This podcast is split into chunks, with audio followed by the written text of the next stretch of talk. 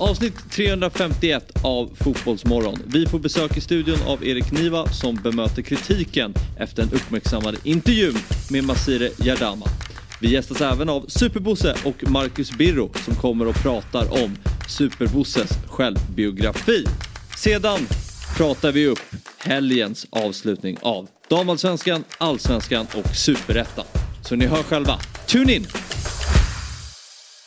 Fotbollsmorgon presenteras i samarbete med Oddset, betting online och i butik.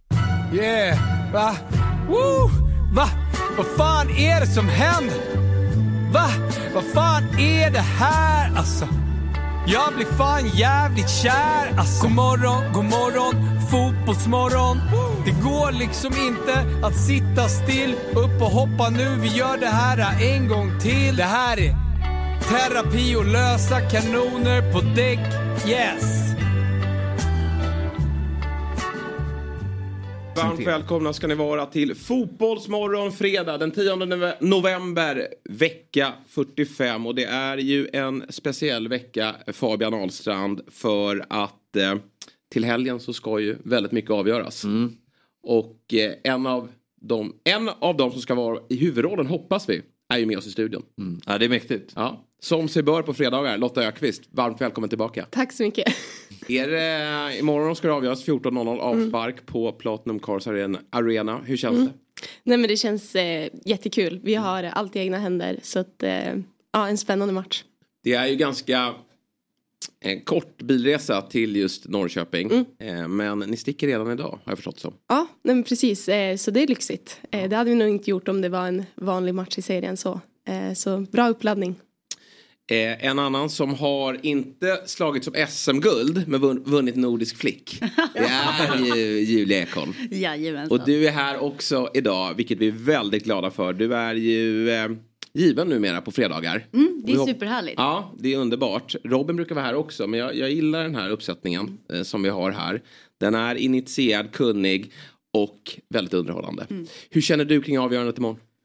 Alltså det ska bli så roligt att se. Eh, jag önskar Hammarby all lycka. Det är verkligen en klubb som har satsat i år. Eller i år, i flera år nu. De förtjänar ett SM-guld. Mm. Ibland så här, när man håller på en annan Stockholmsklubb som jag gör, då kan man bli lite irriterad när det kommer uttalanden från typ en tränare, Pablo Pinones Arce, när han säger att Hammarby är loket i svensk damfotboll. Men jag kan inte säga annat än att jag håller med. Ja men absolut, framförallt eh, det publikunderlaget som blivit. Det borde inspirera fler klubbar, i synnerhet här i Stockholm kan man Ja. tycka till, till i framtiden att, eh, att stötta mer på matcherna. Hur häftigt var det att spela i söndags mot Häcken? Nej men det var, det var mäktigt. Eh, otrolig stämning och ja, men att så många kom. Och nu såg jag att det var 5000 biljetter, eller bajare som ska till, till Norrköping. Så att Otroligt. ja, det är häftigt att det blir bra bortafölje också. Och som du sa, jag tror det kommer inspireras. Nästa år blir det derby mot AIK också. Ehm, så jag tror fler vill sluta upp.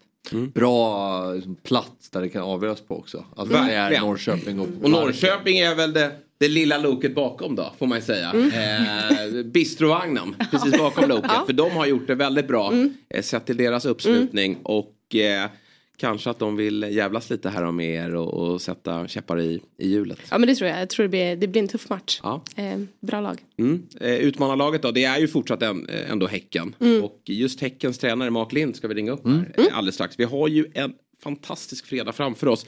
Säger jag nästan alltid när jag sitter här men det är ju faktiskt en väldigt bra lineup. Inte bara vi som sitter här just nu. Nej. Utan det kommer ju ske lite byten. Eh, Julia kastar in hand- handduken som vanligt ganska tidigt. Då tröttnar du på oss och vill vara vidare. Nu känner jag så här, nu räcker det. Ja, lite helg. Och Lotta ska iväg till Norrköping. Eh, Men då kommer Bosse Andersson hit. Kliver in i studion. Och ska berätta om Djurgårdens eh, säsong. Men framförallt då den nya boken han släppt. Tillsammans med Marcus Birro. Som givetvis också kommer hit. Precis. Ja. Vi börjar med Bosse. Och sen kliver Birro in strax efter. Alla ska med. Ja, alla ska med. Alla ska med. Och sen 9.00 så kommer Erik Niva hit. Det är ju en av de gäster vi har jagat eh, eh, ja, under det året vi har hållit på här, lite mer än eh, 12 månader. Så är det en gäst vi har jagat flitigast. Men, men han har ett späckat och tufft schema. Men nu ska han komma hit och berätta om den här intervjun då. Omtalade intervjun med agenten då, eh, Masiri Adama. Som eh, han ska få ge, ge sin syn på då. Ja, vi, vi kör lite övertid idag, tilläggstid. Eh, kommer vi Fergie jobba. Fergie time blir det. Får se hur länge vi håller igång. Och sen har vi givetvis med oss en massa gäster på länk också. Som sagt Mark Lind, vi har Per Åstermo som är Sportchef i Skövde. Ja, de, eh, det är ju alltså, det är sånt drama i svensk fotboll i helgen. Vi har eh, damallsvenskan, vi har herrallsvenskan och så har vi superettan också. Där det lever kring eh, de olika strecken. Precis, framförallt botten är det väldigt spännande. Många lag indragna. Precis så. Får vi se om Skövde AIK löser det till slut då. Bra! Där har ni fredagen som ni eh, ska få ta er an då kommande två, två och en halv timmar då, beroende på hur länge vi kör med Erik Niva. Det är den 10 november och då har vi lite olika födelsedagsbarn. Jag vet att du ogillar det här. Men idag ska vi... Fabbe, du spänner blicken i mig och blir ganska obehaglig. Men, men eh, det roliga med det här är att vi ska ha en liten quiz Okej. i samband med det här. För att eh, en Dobb-favorit då, det är ju tidigare fotbollsspelaren, numera via Play och Euro- Eurotalk-experten då, Martin Åslund. Han fyller år idag. Okej. Ja. Stort grattis till, till eh, eh, Martin. Och det vi ska göra, Martin har ju ett, eh, han är en klok, han är klok på insidan och väldigt vacker på utsidan. Eh, och, och det vi ska göra det är att vi ska eh, ta upp lite olika eh, individer som också fyller år idag. Så ska ni få gissa om Martin är yngre eller äldre. Martin fyller då 47 år idag. Okej. Eh, och eh, den första då som vi kastar upp här när vi ska jämföra Martin det är den tidigare Arsenal-målvakten Jens Lehmann. Som också fyller år idag. Och då ska ni få gissa om Martin är yngre eller äldre. är yngre. Lotta får börja. Ja. Förlåt. Nej men jag, förlåt.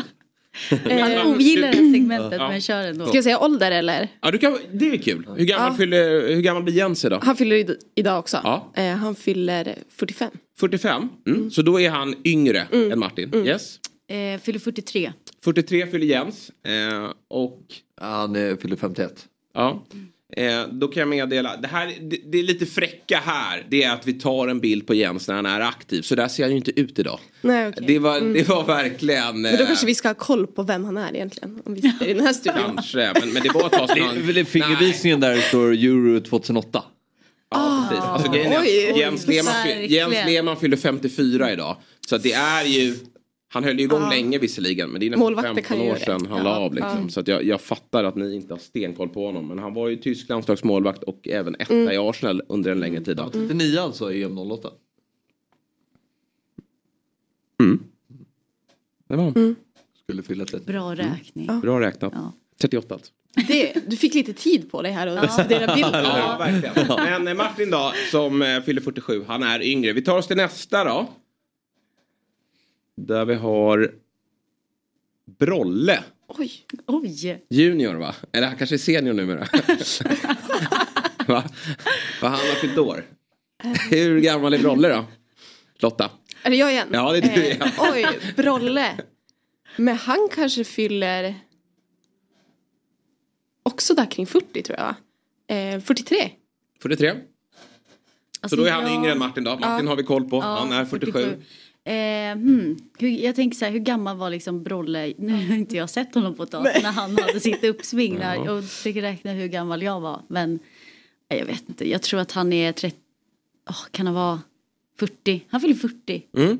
43, 40. Ja men han är där någonstans men jag säger 42. Ja, 42. Och det är klart att det är eh, korrekt eftersom Fabbe fuskar och kollar på min skärm. Nej det gjorde Men absolut inte. jag tycker Jag det är imponerande av er. Men, vad, det gör Nej, men sluta nu Fabbe. Jag tror att du försöker kommer, ge Folk kommer ju igen. vara i den här situationen Ja. för de ser ju när du sneglar på mig. Jag otroligt. Brolle-fan här. Ja, alltså- ja. Det också. Din frilla är inte långt ifrån oss. Ge den här lite skjuts uppåt så. Så har vi Fabbe Junior snart. Vi tar oss till tredje gubben då. Eller ja. Oj. Här då. Vet du vem det här är? Det är det man inte vågar säga. Nej, precis. Vi är lite mer modernare. Eh, Det här är en eh, väldigt stor eh, italiensk fotbollsspelare. För detta eh, fotbollsspelare då. Han heter Alessandro Del Piero. Och fyller också år idag. Och det tror jag att Martin känner en, någon form av storhet i att de fyller på samma dag. Ja.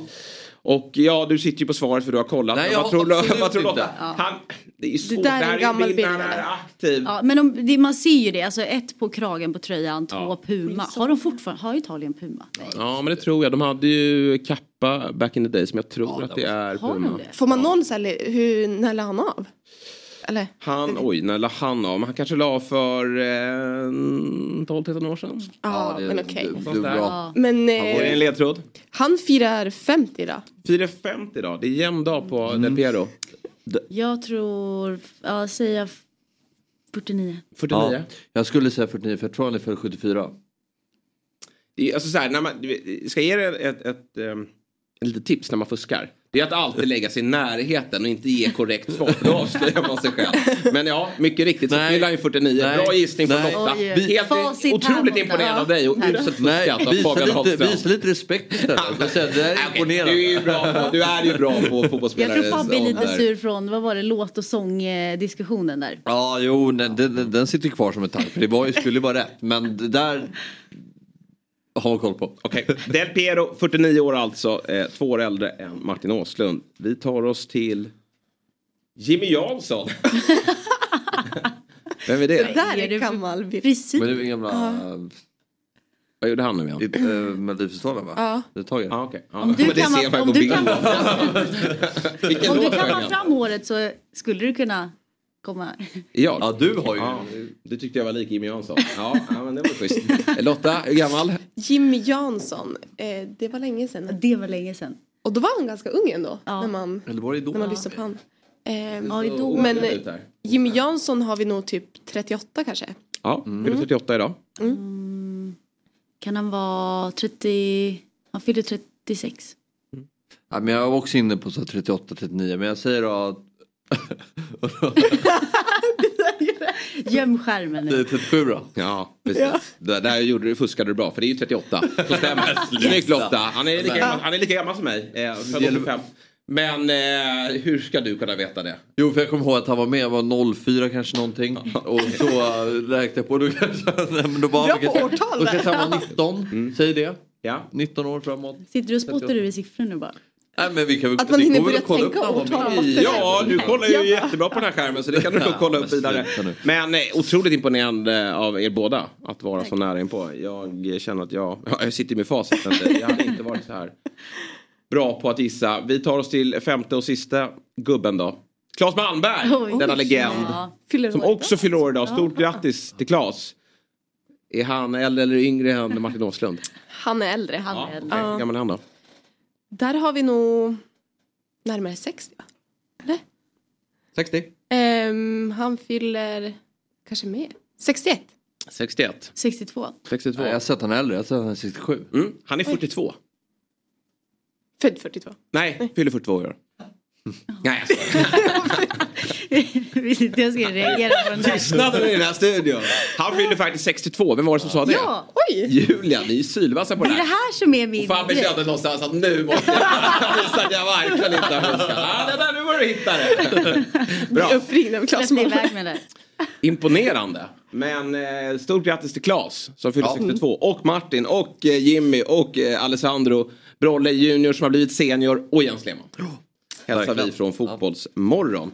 Bra, vilken härlig start på morgonen. Vi ska alldeles strax ringa upp Per Åstermo. Eh, men innan vi gör det så konstaterar vi att på söndag när allsvenskan, herrallsvenskan går i mål så skriver vi lite av historia.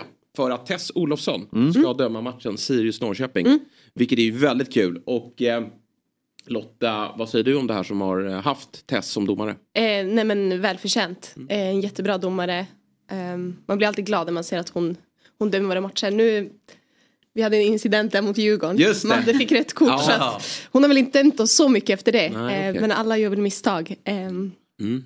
Men kul. Ja. Ehm, förtjänar hon. Förhoppningsvis startskottet då för fler kvinnliga domare i den högsta serien. Vi har ju sett det på internationell nivå. Eh, att det börjar ja. dyka upp allt fler. Och, och Tess har ju varit, ja, men dels har hon dömt superettan. Eh, hon har väl varit fjärde domare och eh, varit cupmatcher och annat då. Eh, men nu får hon chansen i sista omgången. Och eh, jag är övertygad om att oavsett hur det går där så kommer hon att få eh, större förtroende nästa år. Då. När hon eh, dömer. Vad, vad har du haft någon, vad gör henne bra? Hon, har hon en bra dialog eller är det någonting som Ja men det tycker jag. Ja. Ehm, och det kan jag väl märka skillnaden nu. Bara när man kollar här fotboll att de kan snacka mer med domaren. Jag vet inte om det är så men Tess är verkligen kommunikativ och Mm. det går att prata med henne. Eh, och som du sa tydligt, det känns som killarna kommer ha respekt för henne också. Mm. Eh, ja, Bra, jag tycker det ska bli jättekul att, att se hur det går för henne i den här matchen. Eh, Sirius, ditt Sirius mot Norrköping, det är ju ingen glödhet match. Nej. Men eh, det är Nej, ändå- Sirius kan ju slå poängrekord i Allsvenskan. Är det så? För deras del? Så- Okej. Imponerande ändå. Alltså, det känns som att de har varit med Ja. Men jag, slå- tar man så här fem raka segrar, det kan hända rätt mycket. Ja. Nu är det inte fem raka segrar, det är väl ett kryss däremellan. Men det, då kan det bli mycket, då får ju en jäkla boost i tabellen. Ja, så är det. Så är det. Morgon, god morgon, fotbollsmorgon. Woo! Hej! Jesper Hoffman från Dobb här. Jag vill tipsa om att FBL Sverige nu finns som podcast helt fritt där poddar finns. Vi spelar in ett nytt avsnitt varje vecka inför den kommande gameweeken med våra bästa råd hur du ska lyckas som manager. Så när du har lyssnat klart på Fotbollsmorgon och vill höra mer om Fantasy Premier League så finns FBL Sverige helt fritt där poddar finns. Nytt avsnitt varje tisdag. Hörru du Axel, gillar du att dagdrömma? Ja, men det kan vara rätt trevligt tycker jag absolut. Vad drömmer du om då? Oftast blir det väl ändå fotbollskarriären. Eh, både en och två gånger skulle jag säga. För det är ju så för oss här på Fotbollsmorgon, de flesta dagdrömmar ägnas åt fotbollskarriären. Men på senare år har jag slutat drömma om något så stort att liksom bli en bra eh, spelare utan det är snarare mina tränardrömmar som börjar kicka in. Okej, så det är lite Fabian Ahlstrand inspirerat här. Ah, eh, nej, så långt ska inte jag gå. Men snarare football manager och det är ju så att eh, jag inte behöver dagdrömma så mycket längre därför att Segas otroliga spel det är ju hur autentiskt som helst. Eh, och eh, jag tror ju att jag kommer få eh, mina drömmar uppfyllda här. Mm. Nej, det är i och för sig sant. Football manager, där har jag nog lagt betydligt fler timmar på att spela det än på att eh, dagdrömma i alla fall, det kan jag säga. Då är vi ju samma skrot och korn. Det är typ du och jag och sex miljoner andra. Okej, det, är, det är så pass många som lirar ändå. Mm, och man behöver aldrig spela heller. Det finns ju ett världsrekord som visar det ganska tydligt. Vad Det är, är det? en eh, polack, en polsman som har styrt sitt FM-lag i 528 spelår. Okej. Ja, jag hoppas att jag inte riktigt behöver 528 år innan jag kan ordna upp AIKs kris i min egen FM-karriär. Jaha, det är här du håller på med nu på jobbet istället för att arbeta. Det är alltså football manager. Ja men självklart gör jag det. Jag är ju på god väg att värva Jordan Larsson nu återigen till AIK. Jag tror att han kommer såklart bli en nyckel i anfallsspelet den här säsongen för AIK. Då är vi samma skrot och korn som sagt var. Football Manager 24 går alltså att köpa nu till PC, Mac, Playstation och Xbox bland annat. Så nu uppfyller vi våra dagdrömmar och tar AIK till Europa igen. Dock så hoppas jag att Kärna hjälper mig. Ja, det vore ju fint. Och så tackar vi Football Manager och Sega för att de är med och sponsrar Fotbollsmorgon. Morgon, god morgon, fotbollsmorgon. Woo! Det vi kan göra innan eh, Mark kommer hit då, det är ju att vi kan kika igenom min lilla helgtrippel. Som Ja. jag har knåpat ihop. Nu är det dags att hitta tillbaka på vinnarspåret här känner jag. Och eh, tillsammans då med Oddset som är en produkt från Svenska Spel, Sport och Casino eh, så har jag hittat en liten blandning som alltid från Premier League och herrallsvenskan. Damallsvenskan vågar jag inte ge mig på denna eh, avslutande omgång. Och jag väljer dessutom en match från herr- herrallsvenskan som inte har så mycket betydelse. precis. Mer än då att Tess är i hetluften Ja. för att hon ska döma den. Yes. Men det kommer hon att lösa på Det här räcker till Lottas förrätt. Det här räcker till Lottas för... Ja, gör det det. Det ska ju vara bra mozzarella. Det Och får bra tomater Nej, bra tomater är jäkligt viktigt. Jätteviktigt. Och satan vad det har seglat upp i pris. Ja, dyra nu. Det går inte att ta de där tomaterna som du går och kladdar på. Utan det måste ju vara högsta klass på dem. Annars smakar det ingenting. Men eh, lägger man en, en 15 spänn då så kanske man får ihop till en... Eh, var det levainbröd du hade också eller? Eh, oj, något surdegsbröd. Ja, okej. Ja. Ja. Ja, det såg gott ut. Det var ganska billigt. så Ja, det- ja men då, då kanske det kanske räcker till då. Kanske Fabbe också eh, slänger ihop det till Emma i helgen. Ja. Ja. Eh, vi spelar under 2.25. Vad innebär det? Under två i mål. Ja, Crystal Ja. Palace Everton. Vet du vad det är under 2.25 innebär? Julia? Ja, ja jag diskuterar faktiskt där. För jag, Ja. jag, varit, eh, jag diskuterade, jag tror det var min pappa. För jag sa det, ja, men det är jättekonstigt att man skriver 2,25 och Mm. 2,5. Och var lite smått irriterad över det. Och sen så fick jag mig en ordentlig för, förklaring. Ja, men då får du berätta det här. Du får återberätta vad, vad det innebär. Ja, men du, ni brukar ju skriva två. Jag visste inte att det var två, att det fanns 2,25. Nej. Utan två och ett halvt. Och då är det att det måste vara, eh, där står det över under. Här precis, här är underspel. då. Det är Ja, matchen Crystal ja. Palace Everton. Just det. Och då ska det bli under två mål då. Precis, nej. eh, det är så här är det. Jag vet inte Nej, heller. två Du vet eller, heller? två eller mindre.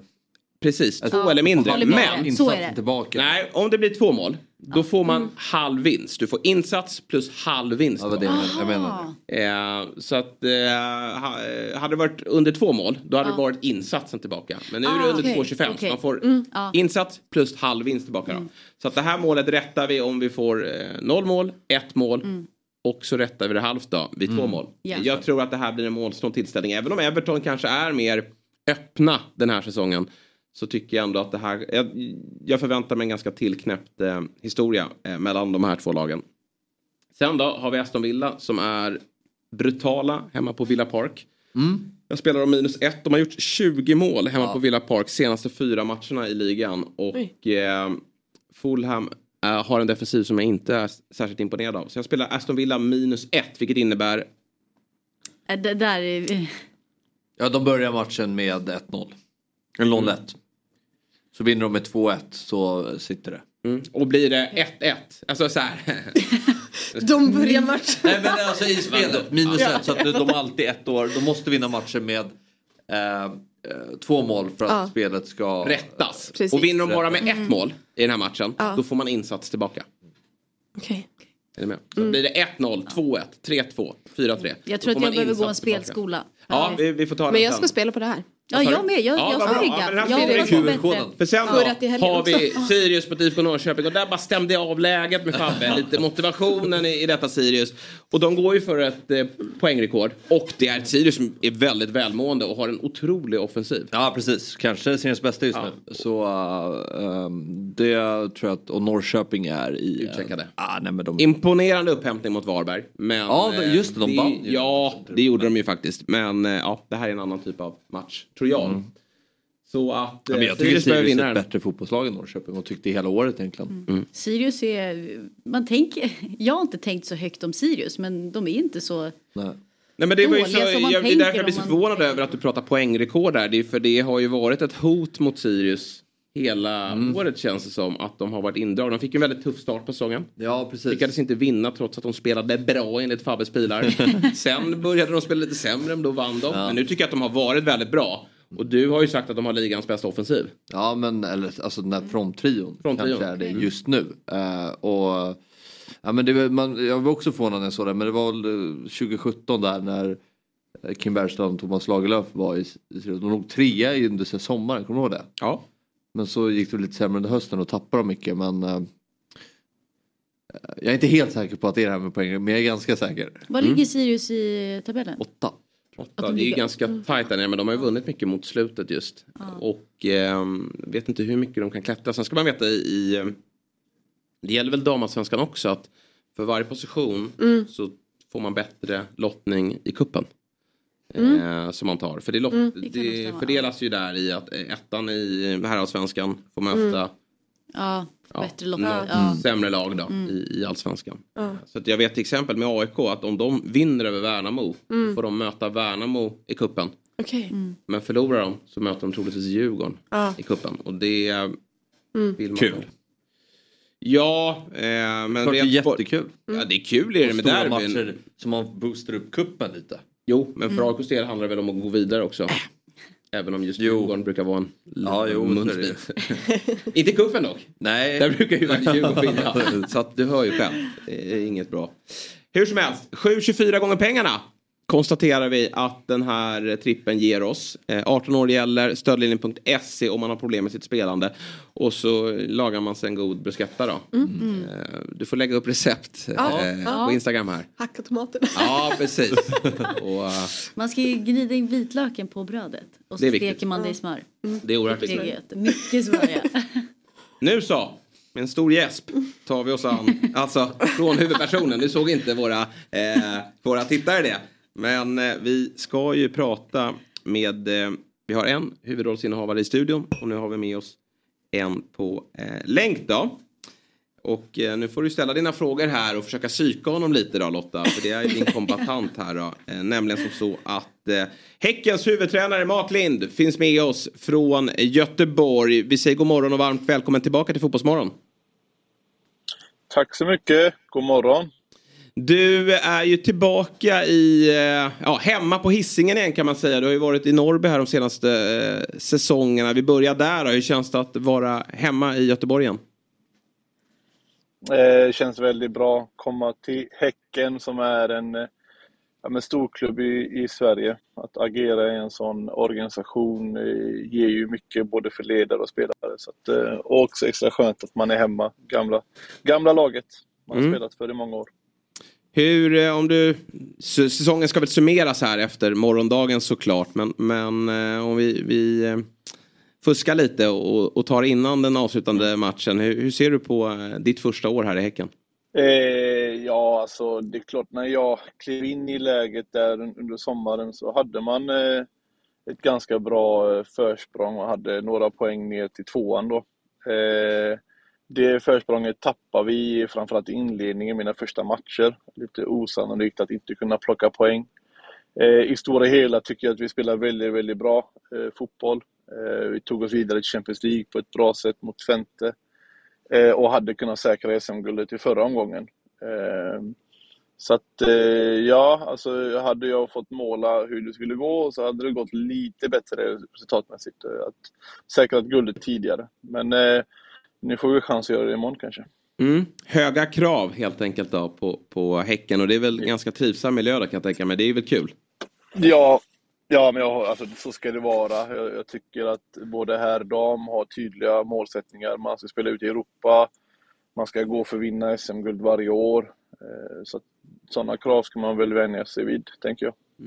Hur har du jobbat med gruppen för att ställa om efter förlusten mot Hammarby?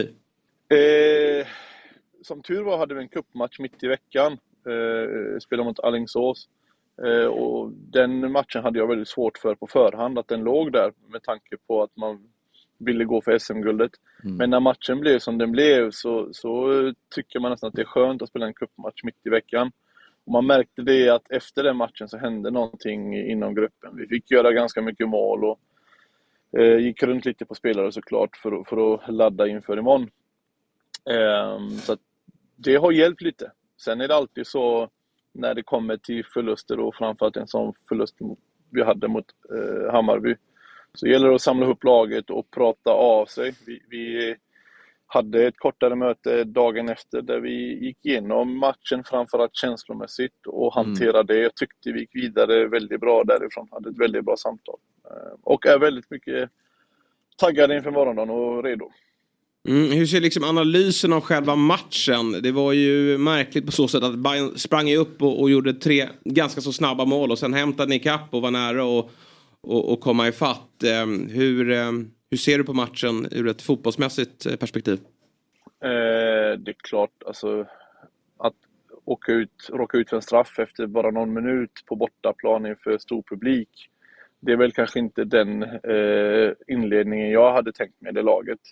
Sen gäller det att hantera den matchbilden som blev. Jag, I ärlighetens namn så tycker inte jag att Hammarby var särskilt mycket bättre, men en straff efter, efter bara någon minut påverkar eh, såklart psykologin kring hur man ska spela fotboll och känslor. Eh, sen gör de 2-0 strax därpå så 3-0 knappt gått, liksom 20-22 minuter. Och då, då klart, det, det rör ju till det i skallen.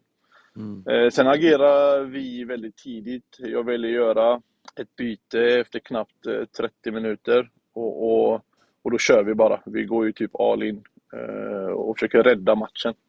Och är, är faktiskt ganska nära på, på att plocka poäng och kunna ha det helt i egna händer.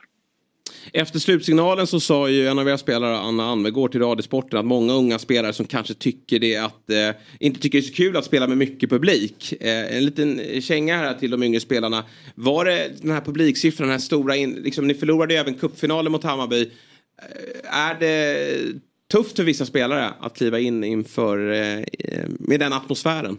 Alltså jag är väldigt smart nu som tränare så skyddar jag alla mina spelare och säger nej, så är det absolut inte.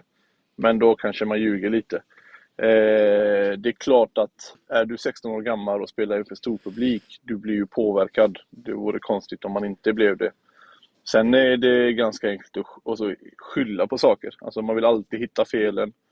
Jag tror att det inte bara är en man kan göra bättre, utan det är många saker.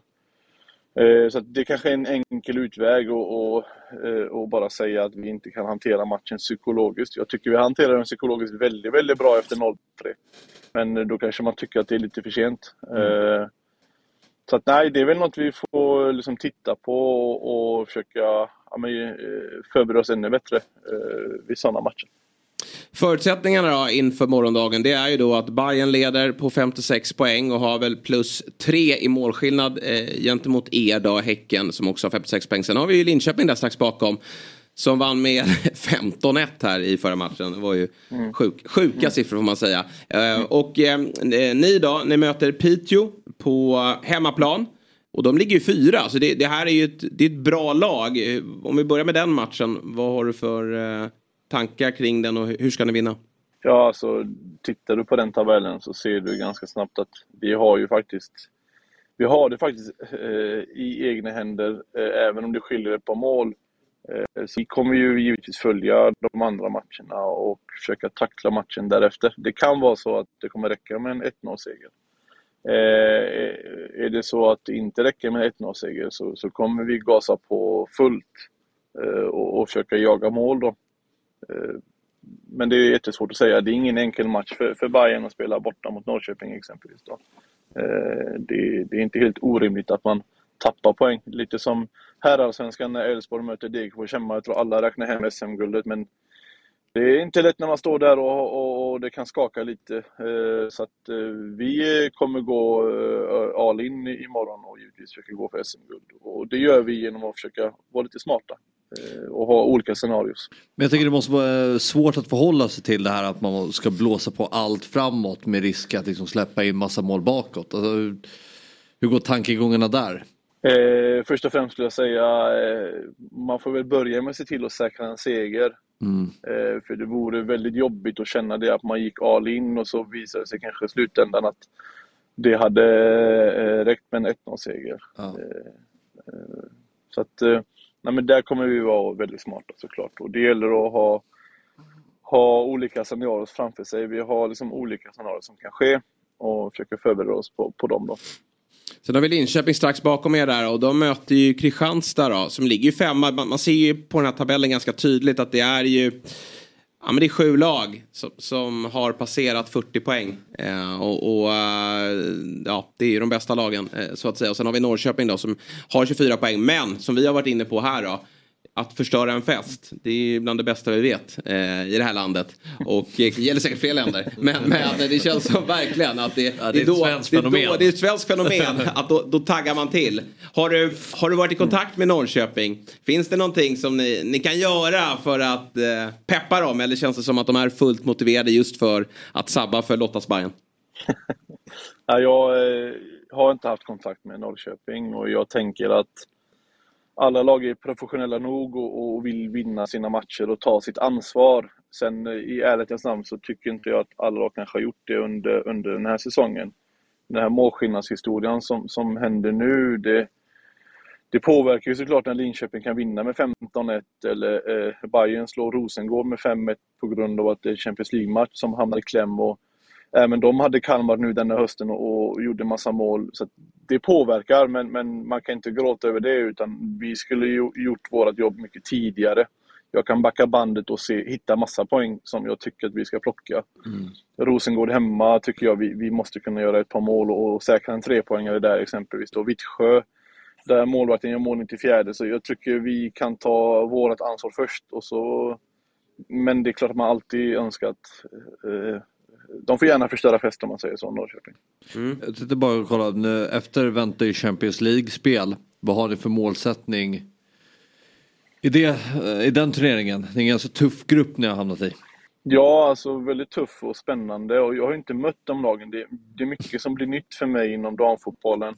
Så jag får gå runt och, och fråga min sportchef och fråga mm. tränarkollegor. Men hur bra är de då? Eller vad är de bra på? Så ja. Det är mycket att lära känna för mig också med tanke på att jag kommer från herrfotbollen. Men jag har ju förstått att det är väldigt bra fotbollslag och i, i, i mitt huvud så ska vi gå för att ta oss vidare från Champions League. Men det kanske är lättare sagt än gjort. Mm. Eh, så, så, att ta sig till Champions League varje år finns som en typ målsättning i, i BK Häcken såklart vara topp 16-lag ute i Europa. Eh, sen eh, vill vi såklart gå vidare från gruppen när vi är där. I Par Paris. Men det är lite lä lära känna för min del och Okej. eh, vi kommer gå för det såklart. Mm. Bortsett från det här då, att du kanske inte har full information kring eh, övriga lag då i, i damfotbollen. Vad, har varit de stora skillnaderna från att gå från ja, tidigare då, superettan med Norrby till att kliva in i eh, damallsvenskan och, och toppstrid då med Häcken? Eh, den största skillnaden skulle jag säga är nyfikenheten hos spelarna. Eh, otroligt vad man vill veta eh, vad och varför och hur och när och det har jag verkligen inga problem med. Det var nästan att jag var jobbig mot mina tidigare herrspelare för att jag ville vara väldigt tydlig med varför vi gjorde vissa saker men de ville bara köra. Eh, I, i det här fallet är det ganska bra matchning eh, i att eh, vill gärna förklara syftet bakom eh, det vi ska göra då. Och det är väl det. Sen, sen det är klart att vissa delar i spelet där fysiken är ju annorlunda, vilket inte är konstigt med tanke på hur vi är byggda liksom. Eh, det är väl de två största ska jag säga, skillnaderna. Annars så skulle jag säga eh, otroligt imponerad över den professionalism och liksom viljan att träna. Träna otroligt mycket och nästan att jag får liksom bromsa spelare från att träna för mycket. Eh, Så hög ambitionsnivå. eh, Så, på, Ja, på damerna, kul att- vilket är, uppskattas. Mm. Kul att höra. Du, vi tog en liten kik på din Wikipedia-karriär här för övrigt. Många Oj. minns ju att du har spelat i, i Halmstad och Häcken. Men vi tittar ju upp att du var ju mittback. Men vi kikade till dig i eh, lite mindre klubbar. Vi kollade i Tynnered FC. 14 matcher, 15 mål. Byttorps IF. 17 matcher, 25 mål. Vad gjorde du i en backlinje? Du ska ju vara forward. Ja, ja, jag håller med dig. Jag försökte säga det till mina tidigare tränare, men Ja. eh, jag var för dålig för att spela längst fram, tyckte de. Ja, det jag säger inte de här stark- siffrorna, men det är kanske lägre division. Ja, det var det. det. Här fick du spela anfallare antar jag. Ja, jag, jag, eh, jag fick aldrig uppleva det här att vara stjärna i ett lag, lite divig och, och liksom springa runt och gnälla och vilja ha bollen som eh, offensiv spelare. Jag var med den här lagkaptenen som var lite ryggraden och stod upp. Och nu fick jag chansen att, att, att göra det, så jag nästan medvetet skulle vara lite så här känna mig eh, som en typ av offensiv spelare som eh, ja, alla skulle förlita sig på. Hade du inte en säsong i Allsvenskan? Hade du inte en säsong i Allsvenskan när du gjorde en del mål? Eh, nej, det var, ju, det var ju i lägre division, superettan och division 1. Men då, då Okej. gjorde jag väl, jag tror i tidigt karriären gjorde jag, jag tror 16 mål på två säsonger i i division 1. Men det var väldigt ung. Ja. Så, mycket Ja, det, var, det är styrka. Det är styrka. Du avslutningsvis då. Vi har ju en bajar i studion här i form av Lotta. Jag tänkte att ni får skicka varsin syrlig passning, en psykning, innan vi lägger på. Vad, vad har du att säga till Hammarby här nu då? jag vill inte vara elak här nu, men det känns som att... eh, eh, Ja, men nu, nu när eh, Bayern tog över taktpinnen känns det som att man kommer fumla, man kommer tappa bollen här. Vad säger du om det då, Lotta? Nej, jag tror vi... Vi känner oss starka. Det känner er vara- starka.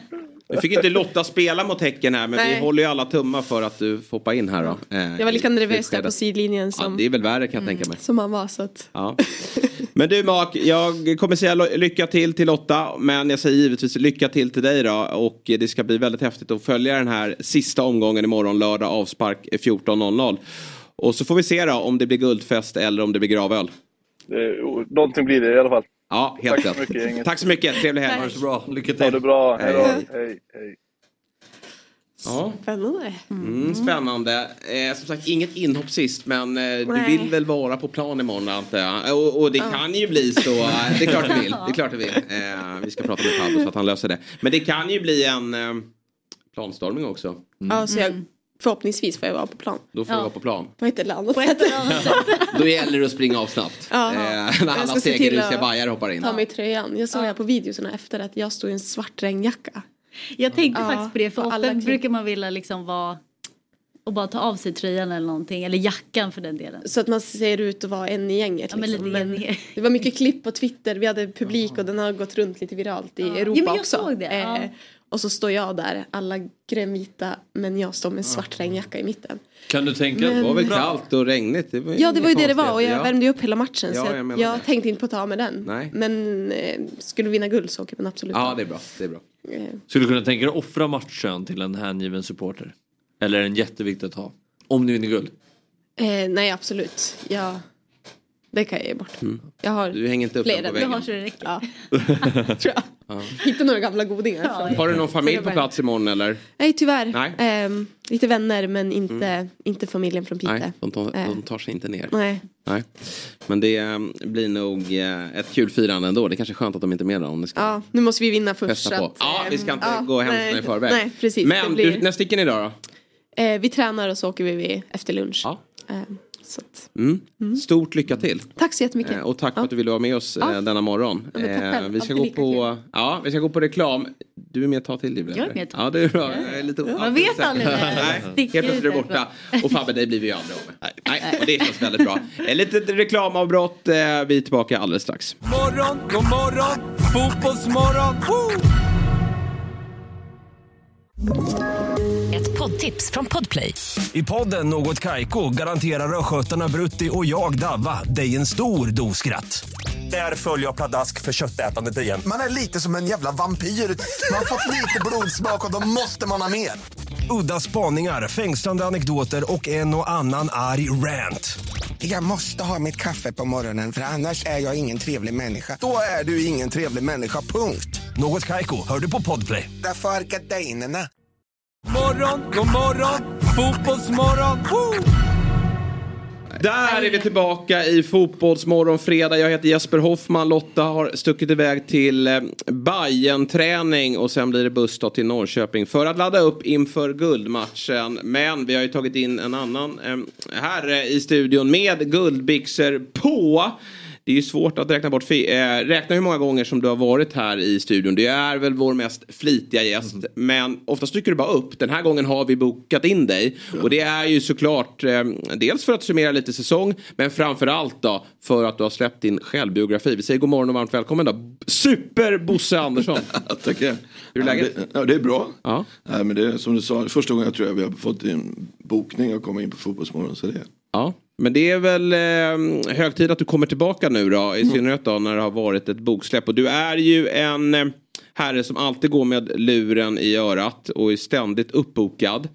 Hur har den här veckan varit eh, efter boksläppet? Har det varit ännu mer intensivt? Ja, vi ska ju släppa boken idag egentligen. Ja, men- men... den har ju kommit ut och eh, men vi, mycket av det arbete som har skrivits i tidningar har vi gjort eh, Mm. under, under hösten så att säga. Men däremot så har ju blivit ett enormt intresse som man har märkt av och eh, vad får man tag i boken och sådär. Så att, eh, men det är ju några poddar lite grann men eh, det här jobbet har gjorts i september, oktober eller man har träffat eh, och gjort eh, intervjuer och grejer. Mm.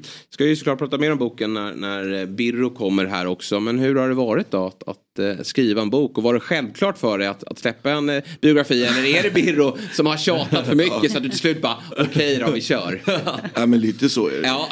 Jag har inte haft ett enda mål att släppa en bok så. Men Nej. däremot så. Han fyllde ju 50 om ni kommer ihåg det för något, något år sedan. Och så gjorde jag en video. Så han har ju varit på och tjatat så in i helvete. Förut och sa ja, men du ska få skriva mina, min självbiografi. Men eh, när jag har slutat. Men sen så eh, under förra hösten så var förlaget på och Birro på att fan vi kan göra någon tioårsresa. Det börjar den 13 november 2013 och Mm. släppa en bok eh, 13 november 2023. Och eh, ja, det kändes ju lite så här ja, konstigt att Mm. liksom, eh, för jag kan ju, jag hade inte fått ihop en bok. Nej. Jag är ganska Det är nog inte så många som får, Nej. ska sägas. och jag är ganska bra på att snacka och eh, man kan väl säga att Birro är jävligt bra på att skriva. Eh, men eh, sen har det ju varit en resa som, eh, ja man har ju tvivlat många gånger kan jag ju säga det. Får vi ihop någon bok? Eh, men första mötena när vi hade det här man ska göra. Då, det, det är jävligt svårt att reflektera på. Man, man jobbar med nästa match eller nästa utmaning. Och det, är sådär. Men när vi satte oss ner och var uppe i Norrtälje i ensamhet. Eh, så, så börjar man blicka tillbaks. Och eh, det är en ganska ball resa vi har gjort eh, på tio år. Och, eh, och det, det var där det blev liksom på riktigt att fan det kanske kan bli en bok. Så. Sen hade ju Birron eh, en tuff år och etc. Och ja, han var mycket i Italien och grejer så det är klart man tvivlar om det skulle bli, Ja, en bok. Men eh, det blev inte så väldigt mycket tid som jag lagt eller så mycket möten. Men Så att, eh, men Birro var mest i Italien och grejer. Så juni, juli frågade jag liksom, får vi ihop dem? Ja, det, det, det Jag tror han tvivlar själv också. Men det, han är jävligt bra på att skriva och eh, det blir ju beskrivningar som, eh, som kanske inte är mina ord men det, han har fått ihop det på ett jävligt bra sätt. Ja, alldeles strax mer om, om den då. Först eh, tänkte jag ändå att vi, vi tar tillfället i akt när vi har Djurgårdens sportchef här. Att summera allsvenskan lite grann då. Vi pratade om det här när vi eh, snackade lite om Häckens match igår mot Molde. Fiasko är ett hårt ord tycker jag när man ändå har tagit sig till ett Europa League-gruppspel. Det är ju jättebra. Men lite besvikelse över resultaten. Eh, fyra matcher in att man står på noll poäng. Och jag ville passa på då, eh, Fabbe höll väl med delvis, att det höjer ju lite vad ni sysslade med för ett år sedan, tycker jag. Ett Djurgården som visserligen spelade Conference League, men det var ju Mm. Molde. Det var, vilket belgiskt lag var det nu då? Gent. Gent var det. Eh, och sen var det ju eh, Shamrock. Shamrock Ja. från, från Irland där också. Men det är alltså en grupp som ni går och vinner och tar er till en... Eh, tar er vidare till inte 16-delsfinal. Åttondelsfinal var det för att ni 16-18 poäng. vann Vi- gruppen. Ni Vi, er- vi stod ju över 60. Exakt, ni stod över 60. Eh, Enorm bedrift av en svensk klubb. Håller du med med det här att det höjer lite er insats från i fjol? Nej men det är ju ändå så man ligger och kollar på tv. Vi mötte ju Molde två, i två matcher. Dels en fantastisk eh, match när vi avgör på, på övertid inför ett kokande Tele2. Eh, och sedan så var vi i Molde och spelade också. Vi, var, ju- vi hade inte ett de var rätt. ruskiga i första Vi hade inte ett rätt alltså. Vi var totalt utspelade. Man tänkte, "Vad här vad i helvete vilken klasskillnad. Eh, och sen så precis innan halvlek så fick vi in 2-1 liksom. Och eh, hux flux så gör vi en andra halvlek eh, där vi vänder matchen med 3-2 och vinner ett dubbelmöte mot Molde. Eh, som då var kanske bättre form också i, i ligan. Nu ligger de femma. Men, eh, men vi hade kanske, nu ska man jämföra att eh, Conference League och Europe League. Men det är ju samma typ av lag. Absolut. Men de blir väldigt hårt åtsatta i, i media, bojarna och, och, och går efter match. Så känns det ju så att jag har sett båda matcherna. Eh, häcken var jävligt bra borta mot de här. Och det, de siffrorna speglade inte matchen. Och samtidigt igår hade Chilufya satt den där första eh, chansen som, som, med nicken. Så hade det kunnat bli något helt annat. Men det jag tänkte på när jag satt igår så kände man den där jävla kraften vi hade i laget. När vi fick de här matcherna utomlands, liksom, eh, som började med i Kroatien. Vi fick ett jävla liksom, momentum och en kraft. Vi, vi älskar det här momentet. Vi behövde inte vara bäst utan det fanns en jävla styrka att Danielsson eller på någon fast situation. Och vi hade väl kanske ett jävla flyt också. Men det fanns en kraft i laget. Och där, den, där, jag bara den kraften tror jag ni byggde upp också i kvalet. Häcken Ja. har ju Ja. faktiskt lite, det var ju en besvikelse Ja, när de rök från Klaxvik. Ni vann ju era matcher och tog er på egen väg till Ja. det här Conference League. Och, och då, alla lag som kvalade så tänker man att det är bara Malmö som lyckas med det där. Men där fick ju ni självförtroende. Absolut. Det kändes som att ni hade den tyngden och energin in i gruppen. Ja, vi hade ju några sådana avgörande moment. Vi var ju första matchen med i eh, kvalrundan när vi var i, Kroatien och när vi får underläge direkt och liksom då tänkte man, nej, inte igen." igen alltså. Eh, Och sen så samlar vi ihop oss och sen åker vi därifrån med ett jävligt bra resultat. Och sen den här prestationen nere i Cypern när vi har 3-0 med oss. Eh, och så efter 20 minuter så är det uppätet. Och man, Men och jag tror där någonstans så, så bildar att det skapar en trygghet och, och, och en lagmoral som, som man kan ha jävligt nytta av. Det blev ju liksom allt vi gjorde blev ju bara ja, nästa steg. Det är klart att eh, eh, Häcken hade ju faktiskt en otrolig drömlottning från Champions League. Att man eh, Så att eh, jag tror man är klart man är besviken om man åker ut mot ett färöiskt lag. För, och sen fick man ju också eh, eh, ganska enkel lottning. Aberdeen var, var det väl? Som man... Ja. Och där var man väldigt bra. Ja, det, det tycker jag man imponerade. Fabbe, du hade ett...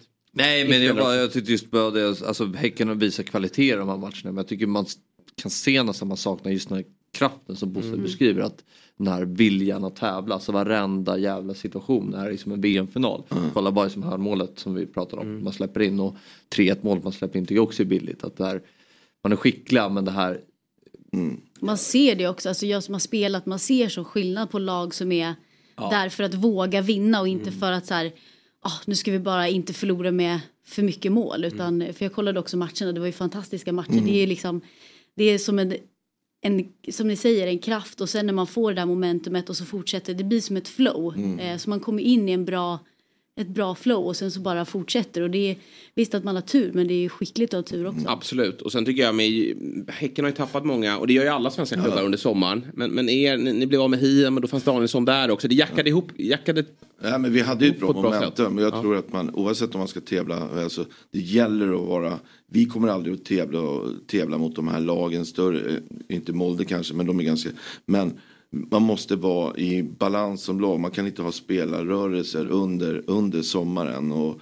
den biten. Vi hade ett lag där vi var bestämda ifrån egentligen när vi säkrade det mot i, i sista matchen mot Häcken där i december att vi kommer tre. Nu ska vi fan ge det här en chans.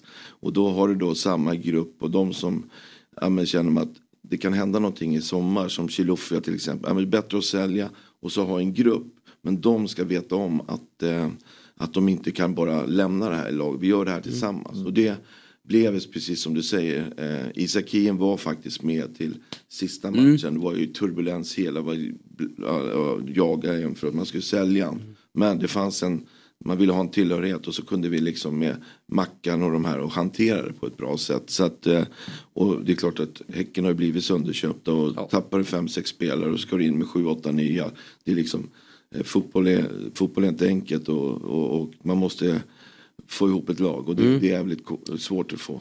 Och fotbollen har ju varit svårare i år för Djurgården. Eh, nu är snart säsongen över, 2024. Eh, just nu då, nej eller ni kommer ju sluta på en fjärde plats. Det är ju redan klart och, Mm. och vilket ju öppnar upp för Europaspel nästa år då, om, om allt eh, går rätt till i, i kuppen här då. Men, men om vi ska summera säsongen hittills, vad, vad känner du? Vad ger du för betyg och, och vad tycker du har gått snett? Varför upprepar ni inte fjolåret? Ja, men alltså, man måste bara vara realistisk. Det är ganska svårt att driva en fotbollsklubb. Och det, det finns, ju- vi, vi kommer fyra, eh, och vilket är, är ganska bra. Eh, och det är en besvikelse. Eh, och, men det var ju, berodde ju på vad vi hade för förväntningar. Alltså okej, innan säsongen så, man vill ju se det här Djurgården som, som vi såg förra året att man vinner fotbollsmatcher jävligt jobbiga att möta och, och gå segrande ur striden med, med ett stort eh, ja, stöd både hemma och borta. Och det är klart att vi har inte levt upp till det för det, det, det är bara att se att vi, spelet har ju hackat lite grann. Sen att vi kommer fyra, ja det är klart att det hade kanske man tagit på men spelet har hackat och vi har haft den här spelet, alltså en rörig säsong där vi, eh, vi, vi tappar sju, åtta spelare under sommaren, eh, fem nya in. Alltså det, det är lite grann vi pratade om Häcken, när spelare, det är liksom, man har sådana förväntningar på förvärv som ska komma in och klacka i liksom. Men jag tror också att när vi började förra året den 9 januari då hade vi sex man som var med på landslag. Och vi var väl så här, vi såg fram emot den där eh, 16-delen. Att liksom att vi inte skulle sälja fotbollsspelare. Vi, liksom, vi hade den här listan att parera. Det tror jag var att vi inte kunde eh, skapa det där lugnet. Liksom att kanske ha släppt ytterligare någon mer än, än Hjalmar och jackat i att vi hade fått ett lag från början. Sen har vi inte, får vi vara kritiska. Det är klart att man vill vara med och spela en sån match som Elfsborg och Malmö får göra på söndag och eh, vara med i guldstriden. Och jag menar, lite grann så här 2019 och det är det man är så jävla orolig för. För man vet att det är jävligt svårt att vinna en serie. Alltså, det, det är fyra kvar när det är sju, åtta omgångar. Det blir tre, det blir två. Alltså, och vara med i det där. Eh, så att eh, vi får väl vara lite självkritiska var och en. Sportchef, tränare, spelare och alla runt laget. Att eh, vi vill ha det där Djurgården som vi har sett tidigare under fler, flera år faktiskt. Men, men att vi startar om den 9 januari och ska göra en jävligt bra säsong 2024. Håller du med i summeringen? Ja, nej, men det jag tycker verkligen är det tydligaste i år jämfört med tidigare. Det är just det här ja, men, det man har saknat lite med Djurgården. år. Sen håller jag med om att det kan bli en placering hit eller dit. Att, eh, även fast man gör bra saker så kan man sluta på en tredje eller fjärde plats. Men det jag tycker av att man saknat då är just den här farten som Djurgården har spelat med. Att, så här, Höga pressspelet, höga bollerövringarna, snabba anfall och sen bara alltså verkligen strypa motståndarna eh, på offensiv planerna. Det jag saknar för jag tycker det är få prestationer man känner så här, det här var Djurgården. Det man alltid ser Djurgården göra mot Malmö. Ja, det- Eh, Ni borde möta Malmö varje match. Då, då ser man alltid Djurgården. Ja. Bara sådär bra. Ja men just det där man, man ser spelare som springer, springer och har en jävla timing i allt man gör och man märker hur jobbigt det är för motståndare att, att möta Djurgården. Och det, det, det känner jag, det har man saknat och sett i Djurgården. Och det är några prestationer man känner att det har varit så, men de, de är för få. eh, Tycker jag. Exakt så. Bra Fabbe. Ja, Fabbe är duktig. när, när tar han sig in i organisationen? Ja, han kommer nu. Han börjar i Stocksund och klättrar upp. Det är perfekt. Tar han din roll här om tio år? jo då. Eh, Så blir det. Du, eh, innan vi släpper Djurgården eh, och fokuserar på boken. Vilka tränar Djurgården 2024? Kim och Tolle. Kim och Tolle. Bra, då har vi svar på det. Du, eh, boken då, åter till den. Hur var det att liksom, måste varit ganska kul ändå de här mötena som du har haft med Birro. att minnas tillbaka. Eh, För jag kan Ja. tänka mig att man, man glömmer bort mycket men att när man sitter då med en författare som ställer frågor. Mm. Att man får liksom gå i minnenas allé. Ja, nej men det har varit ju, som sagt var, det, det var jävla häftigt. Eh, till exempel, eh, jag berättade ju om, om det när vi, Birro är, är ju som han är. Eh, och eh, vi skulle komma igång där i februari och, och avsätta två dygn att sitta och prata på. Dels hur boken skulle eh, göra att jag liksom jag var ju, det är ju ett blankt papper eh, för mig liksom hur ska man bygga en bok och eh, då var det ju så att han skulle, vi skulle avsätta två dagar i, i februari där.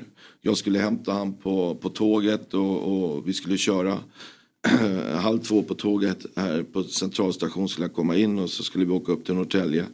Eh, fick några sms innan, jag fick hämta, det blev sex på Arlanda istället. Och sen skulle vi åka upp till eh, Norrtälje från Arlanda och så Eh, klart vi skulle laga lite mat tillsammans och, och, och sen snacka bok. Då var han, ville han ha eh, Kina-mat och så fick vi fixa Kina-mat. Och, Finns och så- Ja men det finns Norrtälje. Ja, det får, så det var inga problem. Det, men Åka tillbaka kom- till Stockholm och hämta låda. Äntligen, den där hela dagen. Det var halv åtta på kvällen. Då kom vi igång med micken och så började jag berätta lite. Och då var jag ganska novis. Liksom, hur, hur ska vi göra det här? Och så pratade vi och så, precis den här sista 20 minuterna. Fan, nu börjar komma igång och man börjar minnas lite grann. Då skulle Birro gå och lägga sig klockan nio. Va? Och tänkte vad fan, ja. Och sen skulle vi köra. och då, då var första gången jag bara kände. Fan jag måste titta i den här tidningen. Jag vet att jag har den plastbackad. Så jag, innan jag hittade det så satt jag till tre. Och läste tidningar och urklipp och började lägga i ordning och grejer. Och så, här. och så fan. Då var det häftigt tycker jag. Att man fick reflektera över vad mycket saker som hade Ja. hänt. Och fan vad man sa 2013. Att, eh, hade man sagt det då och vad vi har upplevt de här tio åren. Det hade jag aldrig, aldrig trott på. Och eh, sen klockan åtta, allt var riggat för frukost. Får ett sms, vi bor i samma hus. Jag behöver 45 minuter till. Okej, så jag, kvart i nio kom han upp. Och innan vi kom igång så blev det en trekvart effektiv tid. För han skulle in på en annan podd där i stan som Just han har uppdrag. Och trodde att jag skulle köra innan. Hörru för fan. Får ta bussen. Så det en- var, var en effektiv, ja två och en halv, tre timmar. Men det var en bra start. Ja, han löste det Effektivt. Ja. Eh, Och, och Fabbe, du har ju hunnit läsa igenom den här boken eh, såklart. Och jag kan tänka mig att extra kul för dig då. Som ju dels kan allt. Du, du kan ju verkligen också faktagranska allt för du har ju alltid Eh, Så att om det, om det är saker som har hittats på så, så vet ju Fabbe det. Vad, vad säger du om boken? Nej men den är, den är bra. Eh, först och främst så slås man ju verkligen av alltså, Bosses passion och hängivenhet till sporten och Djurgården. Att det är verkligen genomgående genom hela boken. Alltså, som jag tycker Birro förmedlar på ett Mm. eh, väldigt bra sätt. Och, och för den delen såklart också. Och det andra är ju de här eh, situationerna som du har, eller, som du har hamnat i Mm. eh, genom åren. Det är många liksom, incidenter som man inte hade fått höra innan som man får läsa i boken. Eh, men bland annat det här med agenterna och Ja, vi kan väl stanna vid där då. Det sticker ju ut. Vi har ju fått ta del av det i, i eh, diverse tidningar. Då, för det blev ju rubriker såklart då, i, i samband med försäljningen av Sam Johnson då, till Wuhan Sall. Så, så blev du misshandlad. Ja. Eller du fick, du fick smaka i alla fall. Du fick en snyting. Ja, det fick man ta en Ja. smäll för den affären. Det Ja. Men det var ju, eh, det stämmer, vi sålde ju Sam Johnson Mm. till, till Kina. Eh, och egentligen var det en av de här första Kina-affären. Ofta när det är fotbollsaffärer eller övergångar så är det någon tidspress eller någon stress. I det här fallet var det transferfönster som stängde. Mycket pengar. Och innan det blir från konkret till att det blir av. Eh, så, var det också att man ska ha visum och, och grejer. Eh, Eh, men själva målet med Sam Jansson i min värld eh, var ju att vi köpte han från, eh, från Frej. Vi skulle utveckla han, han skulle gå vidare och vi skulle sälja till så dyrt som möjligt. Det skulle vara bra för alla parter och det skulle bli bra, bra för spelaren. Eh, samtidigt så en agent kanske vill ha kontroll på alla, alla incitament i en spelartransfer. Koll på den klubben han kommer, spelaren och självklart eh, sportchefen i den klubben som säljer. Och där kanske jag inte var liksom jag var så angelägen om och osäker på att den här affären måste vi få till. Och, och eh, då måste man bli lite mm, man kan inte prata och man, med information kan man inte göra. Och det är väl kanske den frustrationen som den här agenten kände i det att jag inte pratade och det. Och eh, han hade inte kontroll på Det situationen. var ju också ett skede där ni började bygga upp ekonomin. Nu har ni ju mer pengar i kassan. Jag kan tänka mig att man, man kanske agerar lite olika beroende på hur, hur Nej, det ser ut absolut, ekonomiskt. Den här affären var livsviktig för oss. Eh, Och, och eh, just där och då så var det ju en, eh, en vägdelare. Vad vi kunde göra med de här pengarna kan vi, vi bygga ett långsiktigt lag för att kanske kunna komma ut i Europa. Och, eh, men det var de här två situationerna. Om jag skulle skriva en bok så skulle inte jag kunna undvara att ha med de här Nej, situationerna. För spelarna och ledarna de ser det inför öppen ridå. Mm. Och liksom eh, Sen tycker jag att de kanske skulle ingripit lite, alltså, Mm. lite tuffare. På. Men däremot så hände ju samma sak igen. Vem hade klivit fram idag i Djurgården om, om något sånt hade hänt tror du? Nej men det tror jag väl. Mange hade nog klivit fram med ganska eh, Widell Zetterström. Mm. Ja. Och, ah, där man Han är stor. Ja. Svingen hade Ja, alltså, han hade ätit upp honom. Ja. Men, men eh, så är det och i det här så blir det hetsiga diskussioner. Eh, Eh, kanske inte alltid i, i slagsmål men i det här fallet så blev det, blev det, det inför öppen ridå för spelare och tränare och det är klart att eh, någonstans var ju Sam Jansson där också i centrum och ser vad, är, vad är det som försiggår. Mm. Sen måste jag bara, bara för en liten tease. Så är min favoritdel i boken, jag ska inte avslöja vad det handlar om. Men det är en fantastisk, eh, eller det är fantastiskt var tråkigt där och då. Men en del om Pelle Olsson. Ja. väldigt intressant Ja, att läsa. ja. Och det, det tycker jag, det, bara det är ett, ett, ett köp av boken. Ja, det är eh, så att man fastklistrad. Det blir alldeles strax mer eh, om boken då när även Birro kommer in. Men innan dess så ska vi ha ett litet fredagsquiz med Bosse special. Vi kör alltid fredagsquiz här nämligen. Eh, och så tävlar vi mot varandra. Och vi kommer kalla in vår eh, kära eh, göteborgare här, David Hellström. Och eh, vi tar ett byte. Är det Julia som eh, har valt Ja, att lämna oss? Ja. Tack Julia, vi ses om en vecka Tack. igen. Glöm inte att ta med bakverk. Det ska jag göra. Ja, vad bra. Vad bra. Ja, vad bra. hembak till och med. Ja, precis. Okej. David tar plats, Julia ut, David in och eh, fredagsquiz, det har alla koll på som följer oss eh, denna eh, dag. Men nu blir det då med Bosse special. Och eh, det, känslan är att favoritskap är ju Fabbe favorit, jag tvåa, Bosse sist. eh, ja, berätta David. Ja, vi, vi kör helt enkelt. Klockan har klämtat och det blivit Ja. dags för fredagsquiz. Yes. Jesper Hoffman är ju en, en titan, en orubblig kraft och en gigant i det här fredagsquizet. Vi ska ta fram maratontabellen för att bevisa det.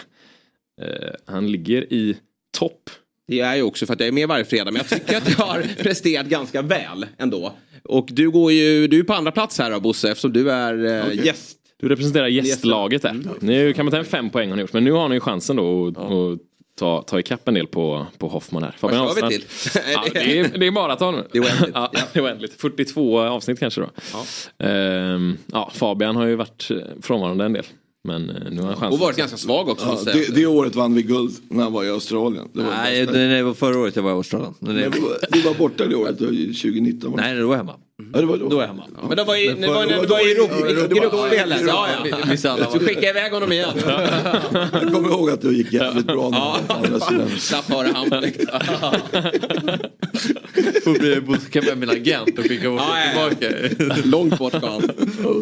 Kör David. Ja, det där är ju en tabell då som visar historien, saker som redan har hänt. Vi ska inte älta det nu utan det är, idag är det Bosse edition på fredagsquizet. Just det. Och fråga ett eh, kör vi direkt här då. I somras satt Bosse Andersson i Allsång på Skansen-publiken och njöt av Genom eld och vatten. Sara Larsson och Pernilla Wahlgren sjöng om hur de hatade respektive älskade AIK. Sara Larsson hatade först AIK, sen älskade Pernilla Wahlgren AIK. I vilken klubb spelade Bosse först? AIK eller Djurgården? Jag kommer inte ihåg det. Fan, det var början.